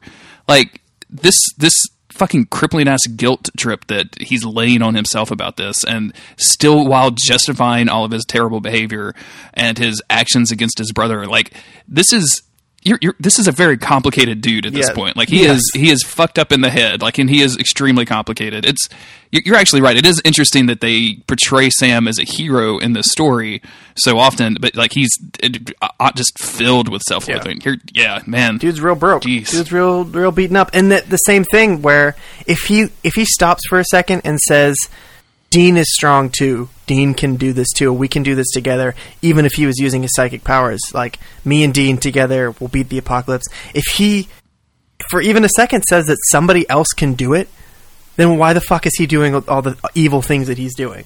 If for a second he exactly. backs down from that shit and realizes that somebody else could have pulled off this same shit without the demon blood, then that means that, that he really is a monster. He just has to keep telling himself he's better than Dean, or that he's the only one who can do this, because if, if he doesn't, then he's a monster. We, so then we go back to Dean, who is outside, kind of calling for Sam, for Sam, excuse me, calling for Castiel. Like, where the, where the hell are you? I need your help.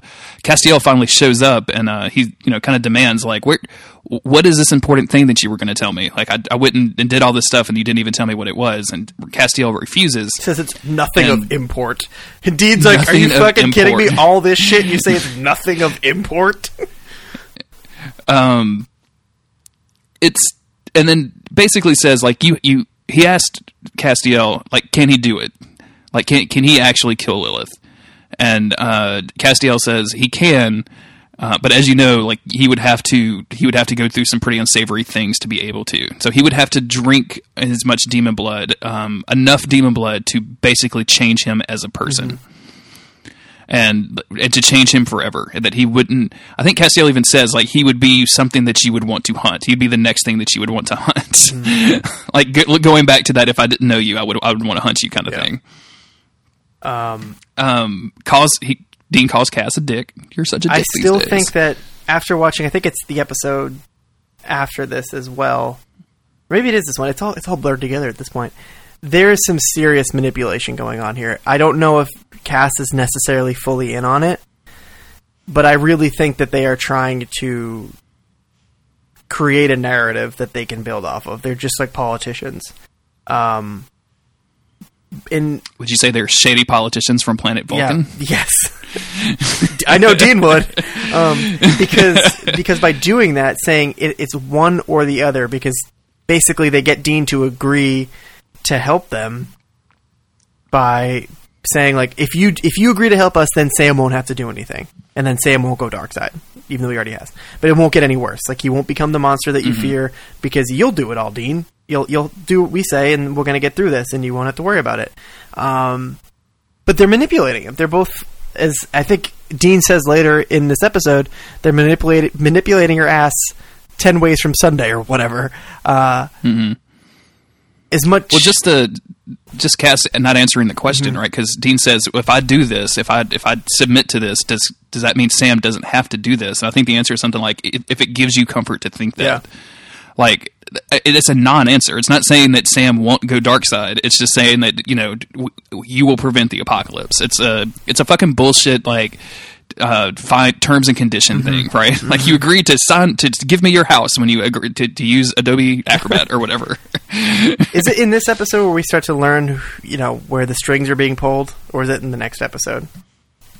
I want to say it's in the next okay. episode. I don't quite.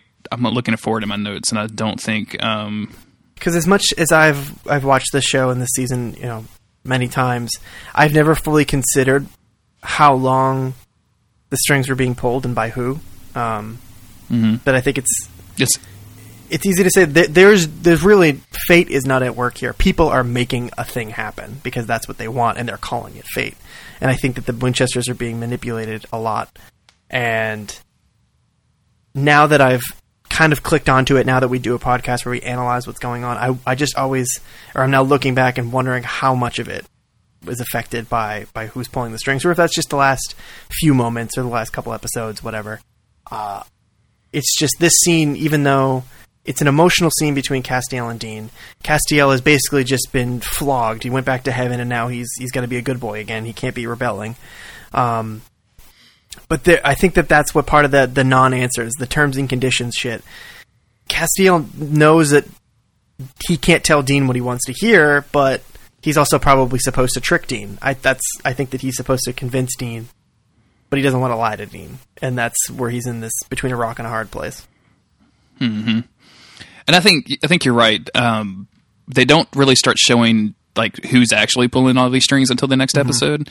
But it, it, here, it very much feels like Castiel is um, definitely acting on orders and not necessarily what he wants yeah. to do. But he's he's but it I think it's this is the first time that it really crystallized for me that like, oh yeah, they're selling Dean like a like a bill of goods that doesn't actually exist here. Like something is up. I feel like in a lot of ways is, the show almost distracts you with how hard Sam has been sold by Ruby and by all the shit that he believes about himself.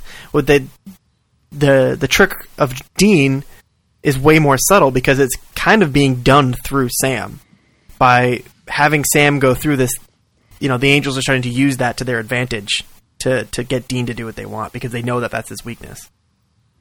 Mm-hmm. And it has always been his mm-hmm. weakness from the very beginning. Like, and I think the show has gone out of its way to show that over and over and over again. Um, Castiel eventually basically asked Dean to say this special words or whatever, saying that he'll swear to do uh, God's... I didn't quite write the whole phrase down, but you can imagine some overly flowery angel phrase to be like, oh, you know, you're you're going to be our bitch. In fact, in the very next scene, Bobby says, you actually voluntarily agreed to be the angel's bitch. Yeah.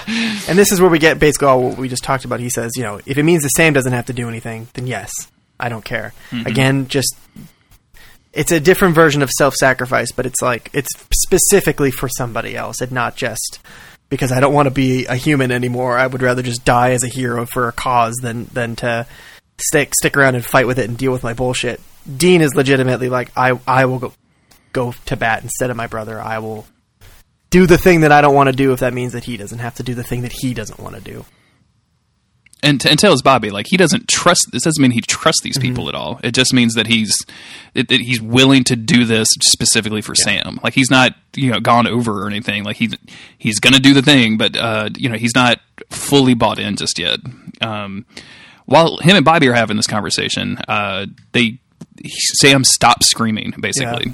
And we, we, we had kind of cut back to Sam as his... Uh, it, like, he starts seeing these... like like lines on his hands and face and uh, start growing. Like he's kind of falling apart and he starts screaming and he lays down and like starts rolling around on the floor. By the time Bobby and Dean get there and look through the through the window, um, he's literally like being oh, I think telekinetically he's, he's first lifted he's just up laying and there. Flung. So they think that he's yeah, faking it mm-hmm. and then he gets fucking poltergeisted. Yeah, he gets straight up poltergeist and uh, get flung around the room. And that's when they break in. And um, there's this really interesting scene where Bobby puts like his belt in Sam's mouth so he was, doesn't strangle mm-hmm. himself on his own tongue or whatever. Um, and then they're they're gonna Bobby's saying that they have to strap him down, and Dean is just like looking at his brother, and he, he's just kind of staring at him in, in space, and he's kind of zoned out a little bit as if like he just can't believe that it's come mm-hmm. to this. Like he cannot believe that he's doing all of this angel stuff for this dude who is is just is made himself this yeah. way. And, and it's I guess it's like a come to Jesus moment without the Jesus. Mm-hmm. Uh, like it's it's almost like like he's realizing like I, can I actually do this? Like is is can I save Sam at all? That's what I got out of yeah, it anyway. Sure. They don't. Th- th- none of that is, is explicitly. He's said just or you know he, he, he's sick to his heart about the situation that they're in. Yeah. You know, seeing not for it to come off the wrong way, but seeing the person that he loves most in the world is his little brother, like this, mm-hmm. and you know, taking that second to reflect on Sam did this to himself, and I can't even help him right now. But now you know he's agreeing to all this angel shit, like you said, to for the slight chance that he could help him, but then looking at him like that with the belt in his mouth, and it's like, can anything help him at this point? Is he just gone now? Is this it? Like, how does he come back from this? So they, they strap him to the bed, and uh, Sam wakes up, and Dean is there, and um, Dean is just extremely mean to uh, to Sam. You know, you know, why why are you doing this? You know what? Um. You know, why, why, why, why are you doing this to yourself? And, and Sam says, well, I'm doing it to, you know, stop the apocalypse, to kill Lilith. And he's like, that's not your gig. That's yeah. mine. The angel said that I could do it, not you. Like, you, you, this is not your thing. You can stop doing all of this. And then we get a we get a cut back to upstairs with Bobby and real Dean, and we realize that mean Dean downstairs was actually head mm-hmm. Dean. So does he? Is Dean? Very, there's a lot of Deans running so around. Deans. Is what I'm saying. Is he challenging Sam's motivations here? I can't remember it. Um, basically, like, wh- like, why are you? This might be a different part, but I'm going to talk about it. Anyway. Like, why would Sam still be trying to kill Lilith for revenge for Dean? Because like, Dean's back. Like, Dean is not in hell anymore. So what? That that is yeah, here. Okay. Yeah. Like, wh- why are you? Wh- why are you doing this? Yeah. Like, to get revenge, like I'm I'm right here. Yeah. Like Sam didn't even have to do anything. He just Dean was already back. So like what what is it that Sam thinks he's doing? Like is this to save the world? Is this because he's just fallen down this dark hole that he can't get out of? Like what is this? Does this have anything to do with the apocalypse at all, or is it just is that just what he's clung on to? There's just there's so much shit. And again, it's not, you know, what Dean really thinks of him. It's what Sam thinks Dean really thinks of him. Yep. Yep. Yeah. Always, always look at this through the prism of this is what Sam's mind is doing to himself. Mm-hmm. Like this is what, this is how shitty he thinks he is as a person. He thinks that, which is yeah. super sad, which is a sad thing. Young Sam hates older Sam. Dean hates older Sam. Like it's just the mom is agreeing with him, but like in a bad way. So in a totally, in a totally not cool way. It's a very yeah. inappropriate situation. I really like um, the next couple of minutes we spend cutting back and forth from uh, Sam and Dean in the in the cage, and um, Bobby and uh, real Dean upstairs. And again, Bobby is saying like, "Hey, maybe we should juice him up with Demon Blood again." Like they're going back to yeah, that conversation. Maybe we love him and, too uh, much. And, yeah, and Sam, and Dean is straight up refusing, but and he says stuff like, "I'm not going to let you let my, my brother turn into a monster." And it does a quick cut to like head Dean saying, "You're a monster" to, to yeah. Sam. And he's continually getting it more and more aggressive. Um, and then like we go to a commercial break and then we come back and Sam is just chilling by himself. And then just somebody lets him out. Yeah. The door just opens and we don't know. Opens. Mm-hmm. And Sam does the logical thing, and that's he sneaks off to uh, get some demon blood. Oh, man. Of course. But before that, oh, I forgot he gets busted. This fucking part. Yeah, yeah. We have to deal. First off, we, we should just go ahead and say that, like, we see Castiel um, is the person that opened yeah. the both his restraints and the door. Like, we see him kind of sneaking off, and he very much looks like he's got a like, gloomy look on his face. He very much looks like this was something that he was ordered to do. Like, this doesn't look like something that he would have done just on his own. Um, do we go? Yeah. Okay. So we deal with Anna first, and then we go to the to Sam's escape. Yes, yes, yes. Um, so. Cass is walking around when Anna shows up and is like, "Why are you doing this? Why did you let Sam out? He's drinking demon blood. It's way worse than yeah. we thought it also, was." Also, I just I just took a dip back into my notes and realized that I, I did actually take more than I thought. And there is a part where I believe it's Dean saying, um, "You're not weird," or maybe this was young Sam. One of them. It's either young Sam or it was or his brain Dean telling Sam that he wasn't weird because he was a lonely kid or because he had a weird family. It was because he was a monster. And oh yeah, it is Dean that says, "You're nothing to me," and that's the thing yeah. that fucks Sam up the most. And I, if something's gonna fuck our boys up, we got to bring it up. So I'm glad I found that note. Good. Yeah, I think he also he also says like, "I don't even know if you're my brother mm-hmm. anymore" or whatever. Like there's one of those lines, and that's there. When Cass there's a- him out, and Anna shows up, and she's like, yeah. "Cass, what the fuck, my dude?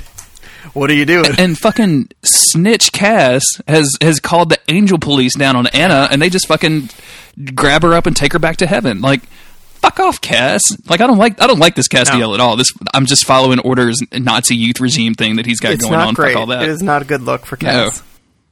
Not a good look. Um, then we go to Sam escaping, and he runs into Bobby. Yeah, who's pointing the gun at him. And this isn't a complicated scene, because some of it I feel like is just total, like, up-his-own-ass bravado, like, "You're not going to shoot me."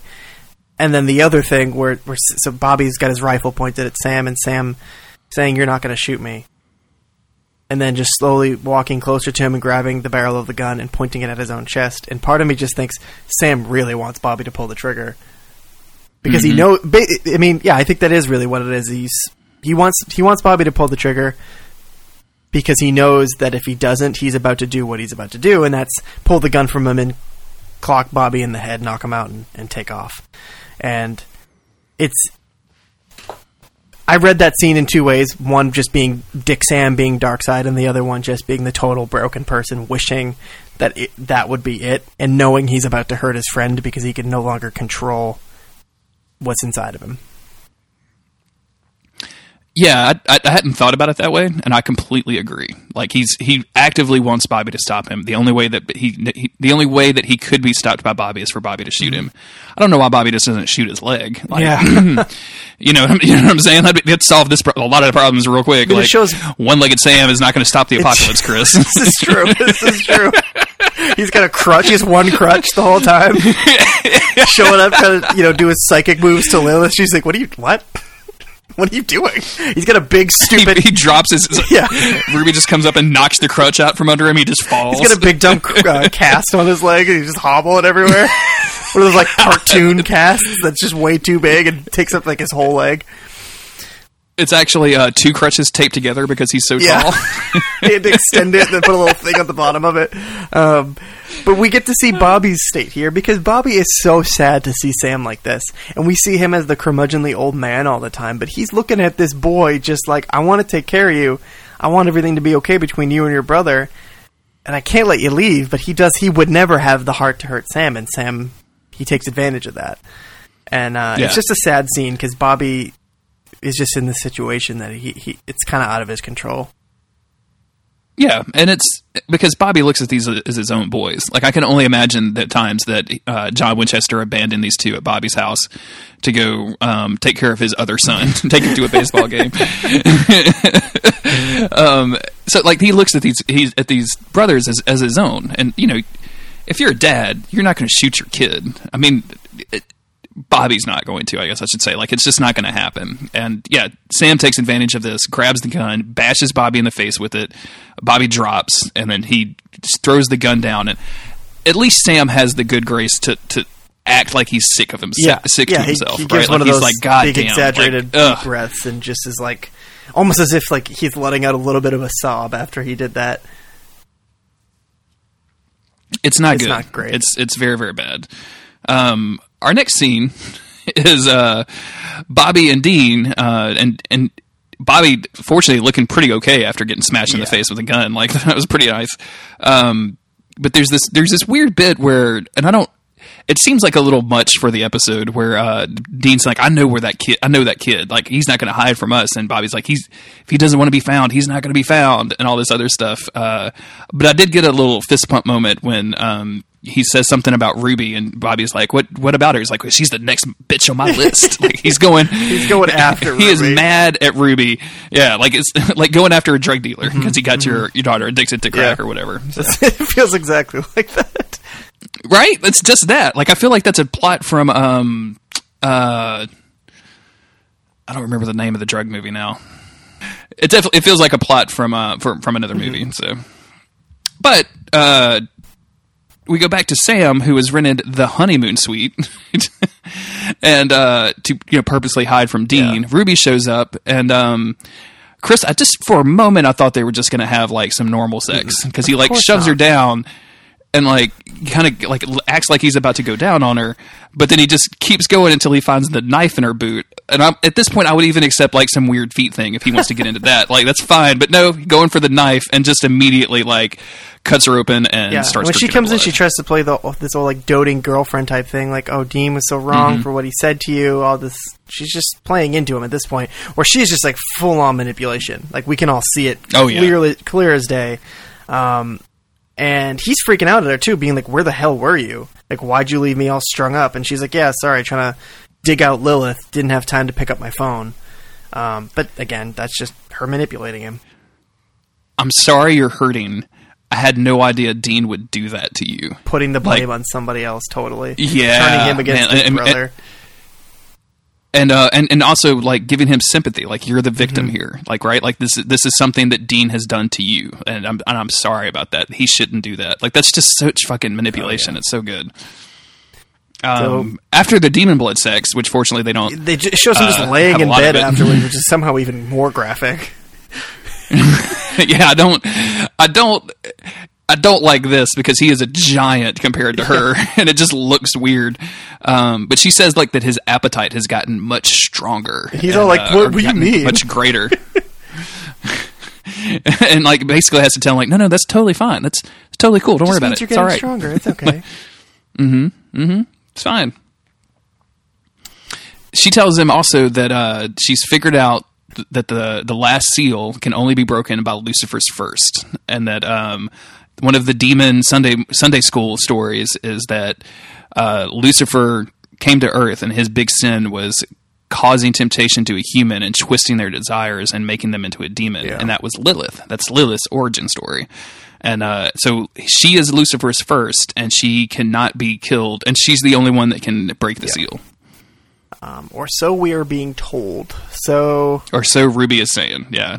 Uh, around this time, I think through some sleuthing and figuring out stolen cars in an area, um, they're able to kind of pinpoint yeah. where they think Sam would be, I guess. Mm-hmm. Uh, well, yeah, so it doesn't, I mean, all this stuff is, like, I just don't know why they do it. Like, I, at, at some point, just, like, plant a bug on Sam. Right. Like, I made him, I, I gave him some water and it had a G P S device in it. So, so we have, we have about five hours before he poops it out. We need to hurry up. We can't chase him down. Um, but, um, yeah, they, uh... but yeah, they, and, I mean, Ruby also tells him um, that she has a, a line on Lilith's chef. Yeah. which, Lilith's personal chef, and, which is, like, a currently residing inside of a a nurse in the uh, labor and delivery unit, uh, taking newborns mm-hmm. to go cook up for Lilith. Because just as a reminder, be like, hey, I know that like our hunks are pretty bad right now, or one of them is, but also yeah. Lilith still mm-hmm. eats babies. Like that's that is a little worse. Yeah, kidnaps babies babies from a neonatal unit and eats them, yeah. and it has a chef prepare them, which I think maybe is the it's that's even the darkest worse right? part of it. yeah. Um. Sam also goes into this thing about, like, when this is all over, he just wants to fix things with Dean and, you know, just, I just, I just want to fix things, which is, like, just the dumbest shit in the mm-hmm. world. But he, you know, I don't know if, again, he's just telling himself that it can be okay. That's what it's all about for Sam. It's just, he's saying these things out loud because he wants them to be true, and he thinks that he's still in the right. He, it's like, when this is all done and I show Dean that I stopped the apocalypse, you know, it'll be okay. He won't think I'm a monster when I save the day. Yeah, he will. Yeah, he's yeah. he he one hundred percent will. For Dean, none of this is worth it. It's not right. worth being a dipshit. Because Sam is one hundred percent a monster yeah, right yeah. now. So, uh, um, so Ruby goes to she fucks off somewhere, and uh, Dean catches up. We, we get right? to, we get the we get the. Um, I don't think I put it in my notes, but we do get, like, the cut to uh, this demon nurse chick who's, like, saying creepy things, like, they're delicious about babies. Mm-hmm. And uh, she's about to steal one of the babies when uh, Sam shows up. And this is kind of, like, the end part of the episode where Sam shows up and to kidnap this woman. Do they not have their fight in this episode? Uh, well, I think they do. It feels like this episode is four hours long, by the it, way. It's a very long episode. So, okay, yeah, they do... I don't think that they kept, they go to the uh, to the hospital till the next episode. Because it's in the... Uh, I was watching it today. So, Dean busts in on Ruby and Sam and tries to kill Ruby, and Sam stops him and sends Ruby off. He's like, go, whatever, I'll catch up to you. And that's when they have their little chit-chat. Sam says, we've got a lead a lead on a on a demon close to Ruby. Like, come with us. We'll go do this together. Oh, I did have all of this mixed up. I'm sorry. Okay, yeah. So we do get the scene from the nurse, but then it goes into the fight between... Okay, okay, my so, bad. So Dean says, you know, great, that's fine. Me and you, we'll go together. We'll kill this demon or whatever. Do what we need to do, but just me and you. Ruby's a deal breaker. And Sam just keeps repeating, you know, I need her. Like, because he needs that demon blood fix. He he knows at this point, like, his appetite's gotten bigger. He can't not have a reliable demon around to drain of blood. Uh, and this is where shit just starts to, to kick off. And I thought about taking notes, and I thought maybe it'd be better with just the audio, because their their back and forth is so... Uh, it's it's heavy shit. Just the... Dean trying to reason... with Sam, as Bobby cautioned him before he left, like, don't let don't push him away. You need to go and bring him back. Not not mm-hmm. talk a bunch of shit. You need to go and bring that boy back, because they're, he's still your brother. Yeah, and the only people that can help him in this world, the only people that want to help him are Bobby and Dean. Yeah. And if Dean pushes him away now, he's he's going to be off the deep end. Like, this is probably like a, a last chance for. And for we Sam. Have to have some sad big brother here, where he he tells Sam, you know. You're lying to yourself about all this shit, about what you're doing. You were lying to yourself, telling yourself that, that this is the right thing to do and that this is okay somehow. and I just want you to be okay. You know, I don't. At the end of the day, it doesn't matter all of the the excessive bullshit of Sam Winchester. It doesn't matter how much he's lied to Dean or whatever. Dean just wants him to be okay. And Sam is absolutely refusing this, saying, "You know, you can't, you can't do this. Only I mm-hmm. can do it. Um, I, I, I have to have Ruby. She's to, to, to be able to do this." Um, and Dean finally says something that Sam has been expecting Dean to say. And he, you know, and he kind of breaks down when he says it, and he drops one like super hunky masculine tear down his down his cheek, and he says, "You know, Sam, you're a." And Sam interrupts, I think, and he says, "Like, say it, Dean, say it. It's like you're a monster." And uh, and Sam just like fucking wails this dude, like just nails him with the with the I, fist and sends I Dean think this flying. This is the first time that Sam has punched Dean, right? Outside of like when he was possessed by a ghost or something. I want to say yeah, because there was the episode with Dean, Gordon. Um, I remember Dean punches Sam. The episode where he says, "If I didn't yeah. know you, I'd want to hunt you." He punches Sam. There's a, there's a lot of times where Dean punches Sam, but it's usually not the other way around. And in the Gordon episode, Dean gives him a shot back and says, "Hey, you should you, you get one for free. Go ahead and take it." And Sam's like, "I'm not going to punch yeah. you, Dean. I'm not. I'm not going to do that." So, yeah, yeah, you're right. This may be the first time that we've actually seen Sam, you know, willfully inflicting violence on his brother, which is a major mm-hmm. issue, which is a major deal. Mm-hmm. And um, he he jumps on her, um, on jumps on her, jumps on Dean, and starts kind of just beating. They keep just just beat the shit out of each other. Like these brothers, like start throwing some they, punches. They go at, like we've never seen the Winchesters fight like this before. We've seen you know the punch, but we've never seen this. Um, other than oh, like actually with the uh, the siren, um, they were beating each other up. But that was again they were possessed. Again, yeah, possessed. So yeah. this is this is really going at it because obviously Sam Sam knows that he's a monster. But having Dean say it, you know, basically his biggest fear after everything we saw in his little like psychosis nightmare, um, having Dean say it means you're a monster is just too much for Sam. And it's, I think in a lot of ways to get, I mean, we're doing a podcast about it. In a lot of ways, it's as if Sam is like punching himself in the face because Dean is his better self. Uh, And he's just laying into it because he doesn't want that guilt. He doesn't. He's just going to fight it all away now. There's no more reasoning. There's no more brooding over it. There's just punching it because there's mm-hmm. he can't he can't reconcile the two halves of himself anymore. And he's crossing over fully into the dark side, Sam.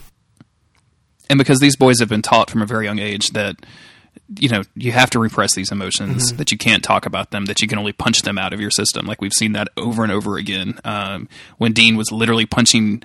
Like that make-believe Dean in the dream world that kept, you know, that had demon oh, eyes yeah. or whatever. And, uh, you know, we, we've seen them deal with their anger and their emotions and, and with physical violence. Uh, we just haven't seen them do it willfully with one another, which is why this is, I think, kind of a, a, a big deal with these brothers, that they're they're actually, in their own way, dealing with their emotions with one another, even though like it's not in the healthiest kind of way. Uh, Sam eventually kind of overwhelms Dean and starts strangling him, uh, but can't make him... do it can't can't make himself kill yeah Dean. I don't know if um, when I watched that trying to figure out was he like the instinct taking over like I'm gonna kill you and then at the very end being able to pull back, or is it look at me, look how much stronger I am than you, I could have killed you if I wanted to but I didn't, which is I feel like way more evil than the intent to kill than being able to pull back from it and be like no I can't do this. I feel like it was him just saying like look at look at how much stronger I am than you. I feel like it's definitely, look how much stronger than I am of you. And it's also saying I'm not a monster because I'm not yeah. killing you. Oh, fuck. Like it's, it's, it's both of the, it's both of those things, yeah. right? It's, I won and I could kill you, uh, but I'm not going to because I'm not the monster you keep saying I am. But it's like, no, you Even literally though, are, dude. You literally are the monster. you drink, you've been drinking demon blood you like actually might be worse five minutes ago. Than we thought. yeah. It's going to get dramatically worse in the finale of the season. So yeah. Um, But Sam gets up and then leaves, and uh, I think he says something to the extent of like, "You've never known me, you've never understood me, yeah, you never, yeah. you never did, and you never yeah. will." And um, Dean does probably just the the most ruthless thing that I can imagine Dean doing in this position, which is quote John Winchester and say, "You know, if you walk out that door, never come back." He gives him the same ultimatum that uh, John gave Sam honest, when he, Sam I went to college, never which seems a little extreme. Is that, is that literally what John Winchester says? Or is it just the same ultimatum? Yeah, because that's oh fuck, Dean, fuck. Oh, oh, because in oh. um, I want to I want to say in that season two opener is when um when we see, like, you're the one that gate, you're the one that told me to, if I walked through yeah. that door, you're I the one who closed back. that door. You're the one, yeah, whatever. You're the one that closed that door, Dad, not me. Yeah. So this is literally John, excuse me, Dean quoting John Winchester at Dean. Sam again. Dean, my guy, what are you? Oh. I mean, again, the most the most ruthless shit that I could have possibly imagined Dean doing. Brutal. I'm glad that you said that, because I, I mean, I knew that it was a brutal thing to say, but I didn't quite put that quote together. And man, oh man. Dean's just Dean's just saying fuck off. Like, this is the path you're walking. This is your ultimatum. Mm-hmm. And I have to say, unlike John Winchester, Dean is a little bit more justified here. Absolutely. Uh, just going to remind you that when John Winchester said it, Sam was just going to college. The college that he had set up for yeah, Sam. Because we all know that he faked those scholarships. I'm just saying, like, and even if it wasn't the college that he set up for Sam, the dude is going to school, yeah. and this one, he's going to go drink a demon, more demon blood and attack a demon. Like, yeah, it's a little bit more justified. It's fucking John Winchester. Ultimatum over college. Oh, son of a bitch. Absolutely insane. Um, yeah, this... Again, just with the last one, uh, no Monster of the Week stuff. This is all meta plot, and this is all just this hurdling us into a into a finale, um, which we'll be covering next week. Uh, and I think I've got like as many notes on that finale as I do on these two episodes combined, because Chris, some shit happens. Yeah. Um, I am really, really glad and have really enjoyed talking about this episode with Sam. you, like dealing with all of Sam's shit and and and just piecing it out. Just one by one and kind of labeling all of the weirdo pieces in his brain has been way more fun than I thought it was going to be. So if you are a listener here at this point, whether you're current with the podcast or the show or whatever, if you've never seen the next episode or if you forget what it's like, I think that the season finale of, of, of this season and next season, it's like the most amount of quality payoff for everything that you've been through. Like when you watch a show, when you watch Game of Thrones, you had to wait six years for that payoff. But with, with, Supernatural, it's like at the end, like next episode, everything that we've been dealing with for at least season four, if not the entire show, it gets paid off in huge ways. There's huge turnarounds based on all of these events, and it's it's so good. It's so rewarding to watch as a T V show, and I think that like I don't I don't know any other show that that pays off as hard as Supernatural does, especially in these next two seasons. They build it to the breaking point, and then they fucking break it, and it's fantastic. So, and it's just some hype for next episode. The uh, the only things that they don't culminate is stuff that they've already culminated. Mm-hmm. Yeah. Like it's, but even then, like we're literally going to see. Uh, um, just as a, as a quick teaser, like we're going to see the Yellow Eyes hatching his plans. Mm-hmm. Like we're going to see the Yellow Eye Demon hatching his plans. We're going to see like kind of like the start of this whole thing, and then we're going to see to the end. And man, it's so good. I can't. I wish we could talk about it tonight too, because man, I I could probably get into it, but also I kind of want a week so I can like w- watch it yeah, again. I'm definitely watching. I've only watched again. it once or twice. Yeah, I'm definitely I'm definitely gonna. I probably even like remake notes and stuff, and so um, because I'm just that guy. But these two episodes uh, put together are, are a really interesting pair to me, because we get all this historical information on uh, Castiel's vessel, Jimmy Novak, and how that's kind of this presence of an angel has destroyed this family. And then you get all of this stuff with Sam where the presence of a demon has destroyed yeah. this family. And having the, just just the knowledge that all of these cosmic deities, all of these entities that are interfering with human lives do nothing but cause misery. Like we haven't we have yet to see a single case where knowing an angel or a demon has made somebody's life yeah. better. Uh, right?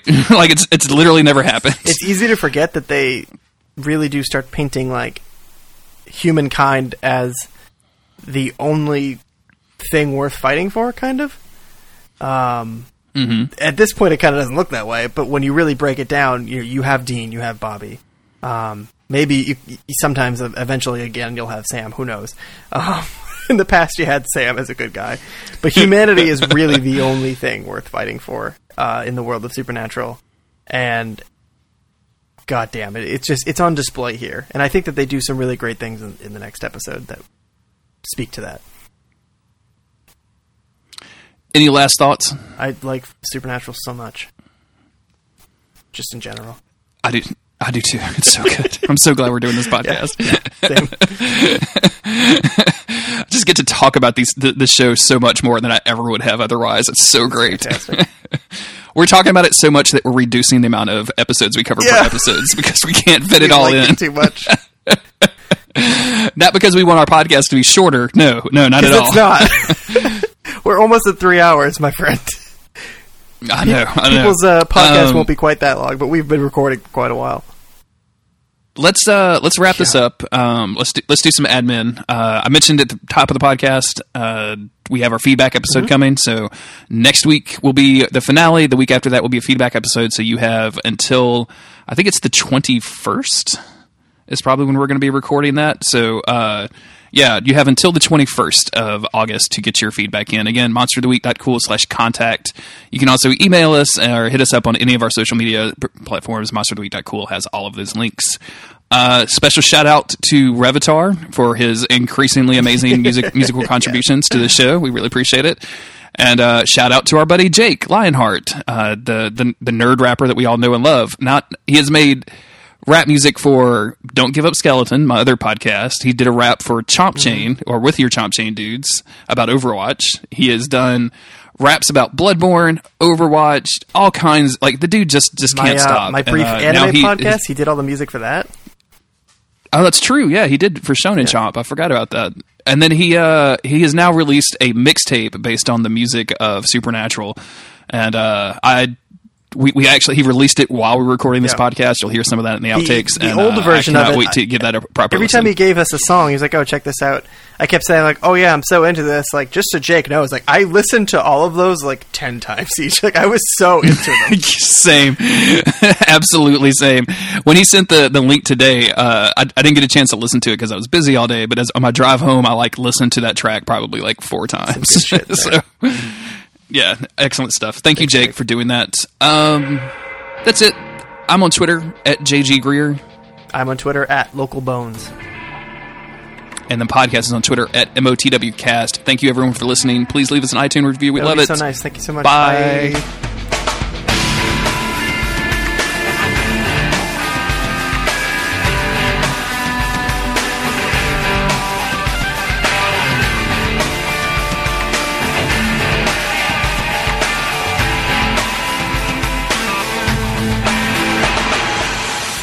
Oh, ho, ho, ho. Look who it is. Huh. Hang on. You're going to hear all this stuff when you send me my... Hello. Hmm. Hello, my dude. Can you hear me? Oh, Jesus.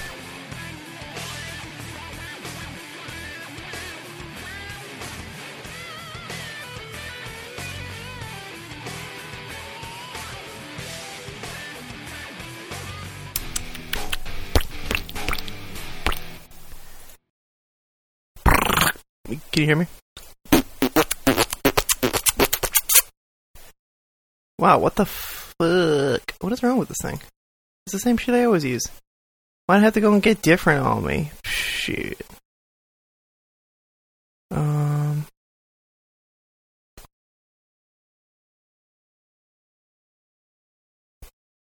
This is weird. I don't know what's causing the issue. I can't even find the chat anymore, because I don't know how to use Discord, apparently. Which probably doesn't surprise you very much. Okay, there we go.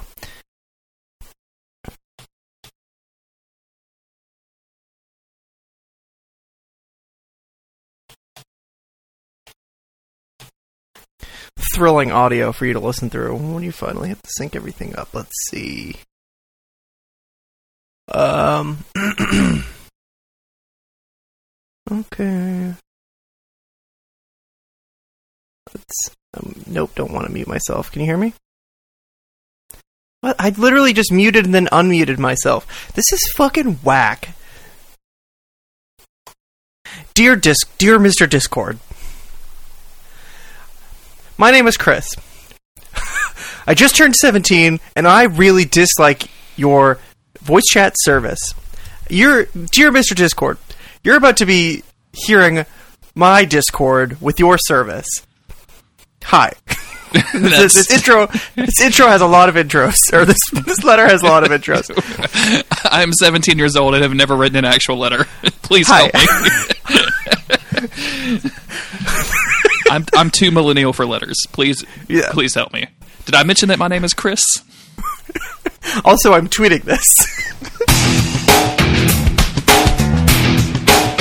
You know how I say well, well, well a lot? Well, well, well. Well, well, well. Yes. It's not like I invented that, of course. No, no, But no. I say it a lot.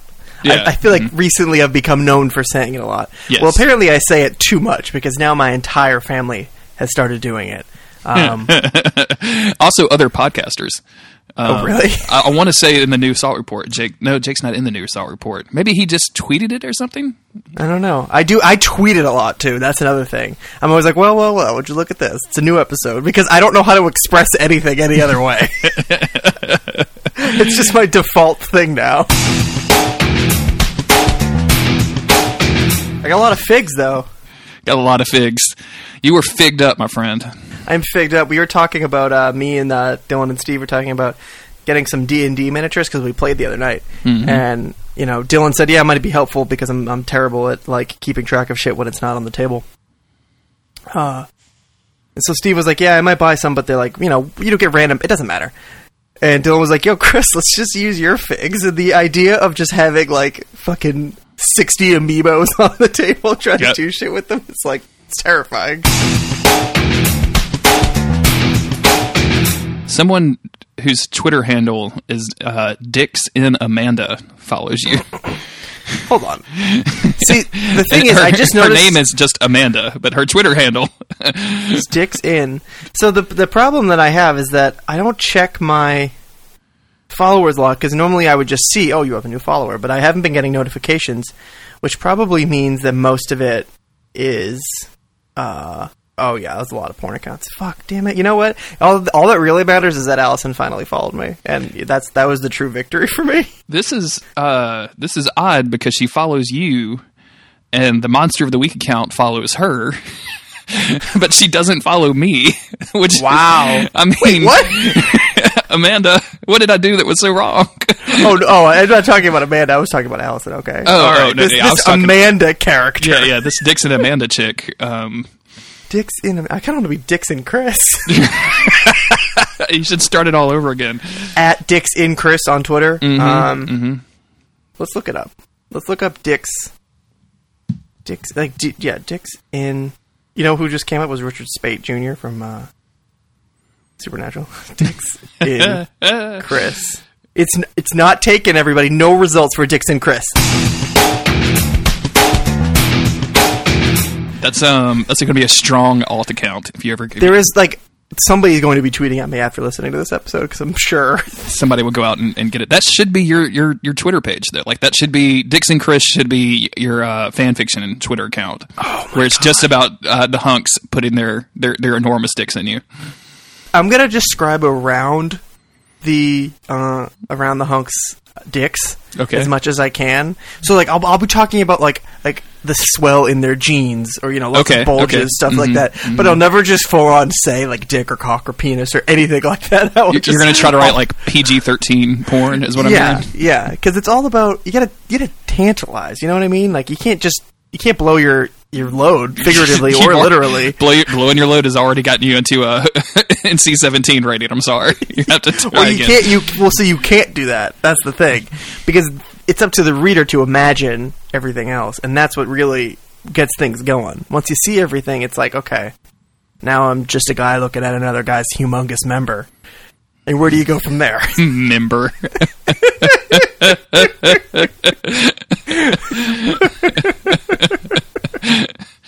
Uh, you know, I, I said that uh, the two hunks had enormous dicks, but mm-hmm. what if Jared? Okay, I'm listening. who, who is an, an enormous human being? The dude yeah. is a giant. Just has like a little teeny weeny, just like a, be... like a like a little, little guy. And look, no shame. There's no thing. shame in having a little guy. I'm just saying it would look. It would be a funny. Guys already look real dumb guy, naked. Yeah. Yeah. What was the uh, what was the tweet that Misha tweeted from Jared's account? It was something like, I don't mind having a small penis or something like that. Yeah. And then he did it to somebody else on the set too, I'm pretty sure.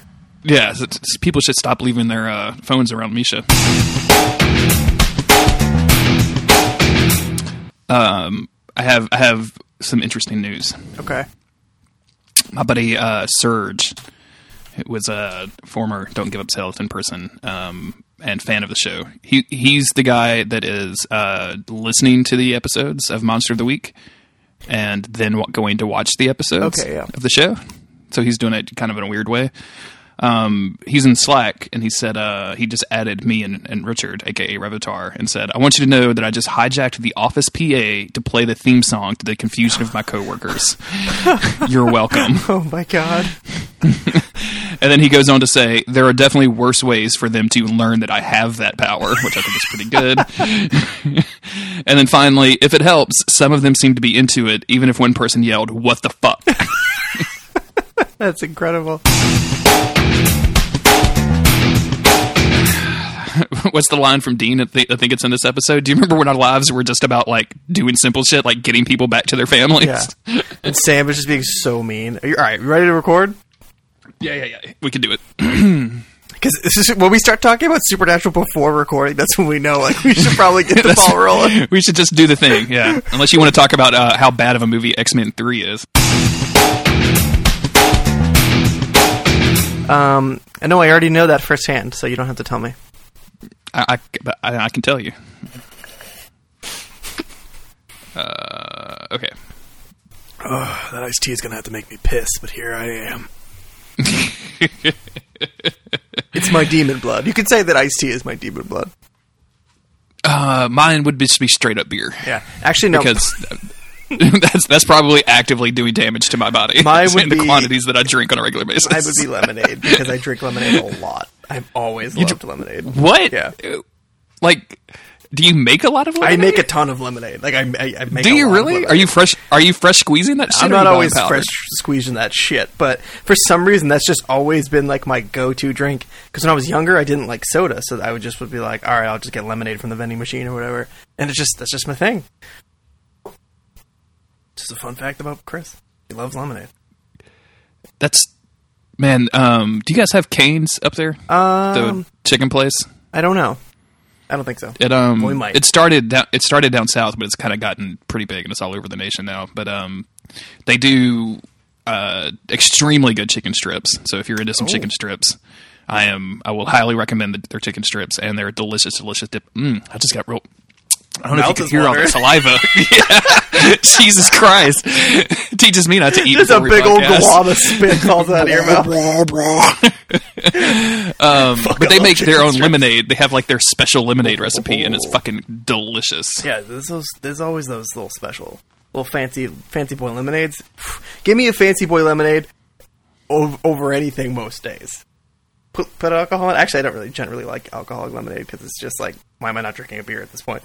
Uh, I feel that way about basically anything sure. alcoholic, like any, anything, any kind of um, like mixed drink, like a margarita or uh, I mean, I could do a pitcher of margaritas. I mean, you really easy, are the Dean Winchester of podcasting. I, I really am. See, I think yeah. it's season five that he's just straight guzzling, like, and then from then on, he's just always drinking. Yeah, he's got a severe... They, and they call him on it a couple of times in the later seasons. I, I think they actually, like... like Sam a, just is like, do we need to get you help? It feels like there's a there's an arc where Dean's an alcoholic.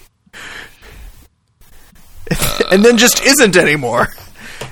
And then just stops, because that's that's the way things work in the, well, he, in the Winchester. He probably universe. Died and then came back at some point, so it's like, you have to develop it again. I don't know. To. I had to give like a presentation for like forty people today. Cool. That was fun. That doesn't sound fun, Jeremy. it's it was, and then one guy, um, so th- like these like I get invited to do this every once in a while because the like the local organization that's kind of in our industry is always looking for training. So all of these operators and dudes will come to these things and then hear guys like me give talks about different topics, and then they get hours for it. Uh-huh. And their hours, you know, basically means that they can like keep their certifications or whatever, um, which is fine. So I do I do this like probably two or three times a year. No big deal. Um, but all of these dudes are operators, and like, so they're like, they're not like fancy mayors or like, really they don't have much decision making power. Mm-hmm. Um, so like they're, they're just they're just the working dudes, right?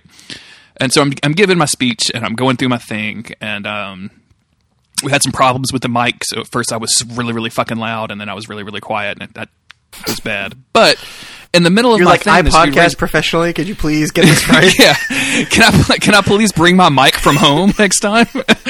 um, so. This dude raises his hand when I ask him, in the kind of in the middle, does anybody have any questions so far? And he says, uh, he's like, well, do you know how many mayors or parish councilmen, and we, we have parishes down here, not counties. And so, um, so like parish councilmen are in this room? And I kind of looked around and I was like, no, I got here like twenty minutes ago, dog. No, I have no idea. And, and he's like, well, there's not any. And then one guy leans over and is like, actually, the mayor of Grosstead is over there. And he's like, well, there's not many. And, you know, you really should be telling telling them this. I don't know why you're telling us this. And I'm like, dude, I didn't book me. this, this other company booked me. And like, and I'm trying to do like my, my reasonable sales speech of being like, well, you'd be surprised with a lot of utilities that we work with. The operator is a key decision maker when it comes to the kind of system that they would implement or the way that they're going to implement it. Da, da, da. Well, that's not how it works in my system. And I'm like, I don't, okay. Like, I'm sorry you have a shitty boss. Can I please continue my thing? Imagine being that much of a dick to call somebody out like that. Damn. And then, I mean, he even, he went out of his way to try to say like, and it's it's not just you. I'm just saying like, that's, those are the people you really need to talk to. And I'm like, I know, I go to those meetings too, dog. I literally was at a conference last week that was nothing but mayors and, t- and councilmen. Like, it's fine. I fucking agree, brother, but I don't get to pick where I go. They just pay me. And then, um, you know, these things are, because it's it's actual training, it's not me selling my product. Yeah, yeah, yeah. I'm just kind of up there talking about it. And uh, so at the end of this, that usually people ask me about prices and things. And I, I try to keep it super general. And I'm like, you know, the meters are like this and the system is like that. But you need to ask around and see if you can find deals because a lot of companies will do da-da-da-da-da. And this one cat in the very front row is like, you got to tell them about the billing integration cost. And I'm like... yeah, like some billings. And don't forget, what about your software support fees? And I'm like, yo, dude, like I was getting to that. My dog, please. Prom- I'm not, I'm not, I'm not signing any paperwork right now. Like I'm not trying to pull the wool over your yeah. eyes as I give a presentation oh, with man. this dumbass mic. Oh man, oh, man. Yeah, back this to the dude. mic every time. Back, can I get a new fucking mic up here? uh, it was, it was, it was a fun. Wasn't really a fun thing. Like I, I think I had uh like four dudes out of the forty that were in there that were actually like paying attention and like night long and like that I could probably go back and sell something to. Yeah. But yeah, that's... one dude just straight up went to sleep, which happens nice. a lot. No, good for him. See, I just don't... literally just go to sleep, and I don't know how people do that, man. That's so that. rude. Yeah. I always like I fight off yawns even when I'm getting bored. I'm like, no, you keep that away. You put that away, boy. Whenever I have to give a, give a meeting, it's not really much of anything, and I say give a meeting because it's just like my team will go into a room, and I gotta be like, hey, this is these are the type of things we have to work on, or like whatever. It's just like the simplest mm-hmm. shit. Um, generally, I know if somebody's not paying attention if I tell a funny joke and they don't laugh, and I'm saying, Mm-mm. you, you would have laughed at that. you sh- you should have laughed. I am very funny, and you would have laughed. So I can tell when people don't pay attention to me. They don't laugh at my jokes. Nope. I think that's not the lesson you need to take from that, Chris. Just the uh, most conceited possible checklist. Well, well, I can tell you so-and-so wasn't listening in that meeting. You're like, oh, were they on their phone or whatever? No, I told the joke and they didn't laugh. It's like, Jesus Christ, Chris. Go to lunch, please. Just take, just take it thirty. Oh. I feel like that was Adam Adam Carolla's entire career of him just just assuming people aren't listening to him because they're not laughing. Like, no, Adam, you're just not that funny. I don't know why I'm calling out Adam Carolla, yeah, but fuck here up. we are. Get him on the podcast. do you play, Adam, hey, do you play Dark Souls? Quick question.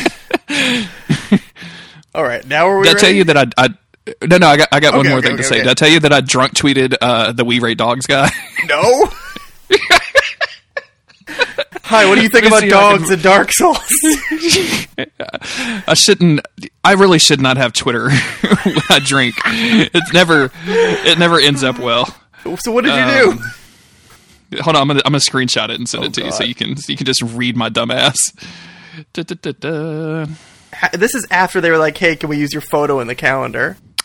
Yeah, one hundred percent. I've signed that paperwork. Like, that's all happening. Okay, I have to ask this because I never forgive myself if I don't. Have you ever played the video game Dark Souls? I do it so embarrassed. I do a Dark Souls podcast. Would love, love, love to have you on it. Just three loves. Why did I put so many you loves? You texted a dog about Dark Souls, basically. I don't know why Jeremy. I did that. That was a bad move. I mean, but but what if they came back and were like, actually? Well, I mean, because look, it's happened before. Oh, actually, Brent, we do love Dark Souls. It doesn't. It was great. It was a great feature. Let's do a podcast, Jeremy. Sure, because right now all I'm doing is looking at pictures of Psylocke, so we should probably do something else besides that. Mm-hmm. Agreed. Yeah, I, I think so too. I guess we just at that point you'll like drop some music in, and then we'll start the next episode, yeah, right? And, and then we'll start. How the do next we normally episode, do sure, this? Yeah. Has it been a long time since we recorded? No, not particularly. It's only been a week and a day. I feel like both of us are kind of weird. I'm, I, did I? I think I ruined our mojo when I uh, interrupted us in the middle. We got, so. we just got so goofy before we started. We usually get a little goofy, but we went full goof.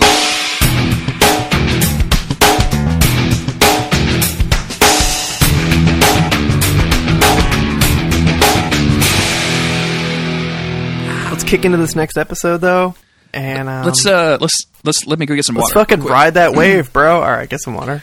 Uh, also, uh, go check the podcast mentions because Jake released that mixtape. Oh, tight. I can't listen to it right now though. Jake, I appreciate you uh, making that mixtape for us because I was I've been way into it this whole time. But Jeremy, mm-hmm. my friend, I didn't know you were still there. How how are you, Jeremy, my friend? Mm-hmm. How am I supposed to listen to it while I'm recording a podcast? It's ridiculous. Uh, man, if only there was some like editing guru that we could put in here to to make this transition a little smoother. Oh my god, he put in he's, it's an eight track thing now. He added three more songs. He really since since t- since today. I listened to the first five today. Me too. Like on my way home, at like three o'clock, it's, and it's got three more. And the first track is John Winchester. Okay, I'll be okay, right back. I want okay, I want okay. I actually do want to listen to some of these. Hell yeah.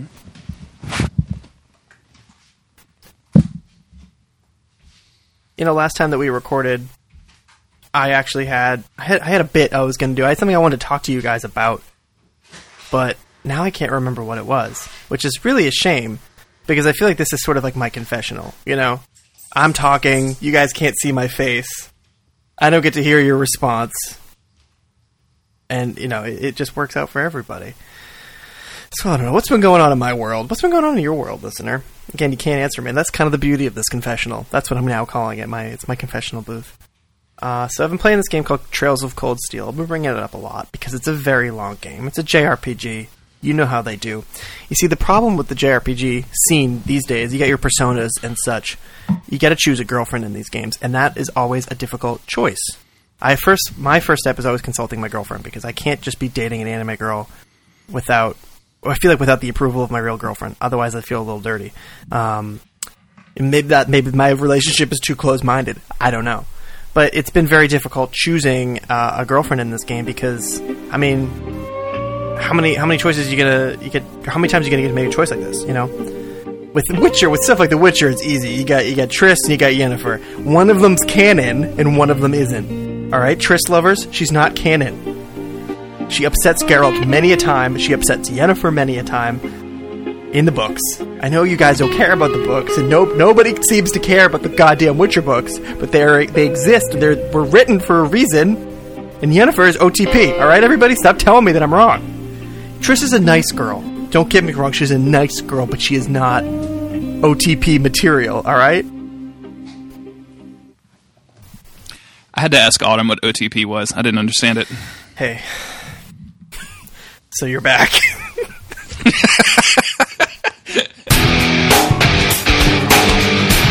I've, I've been back for a little while. You're gonna, ha- so I heard- you're gonna have to trim the fat on that one because it wasn't that funny. I kind of was rambling too much. I was trying to. That's I was fine. trying That's to good. find my bit. You know what I mean? Pe- people, people come to it, man. I, I did. I did give it a name though. that segment. Oh, did yeah, you? I'm not telling you what it is. Oh, good. Oh, good. I'll listen to it later. Excellent. So this John Winchester track, this track number mm-hmm. one, is literally just John Winchester talking over the sad piano music. I love that. I'm so into it. Oh, dude. Click on track number six. Hold on. You're going to hear it when I play it, because I'm just going to play it from my phone. So I apologize. Track number six, Monster of the Week. Yeah. Oh my god.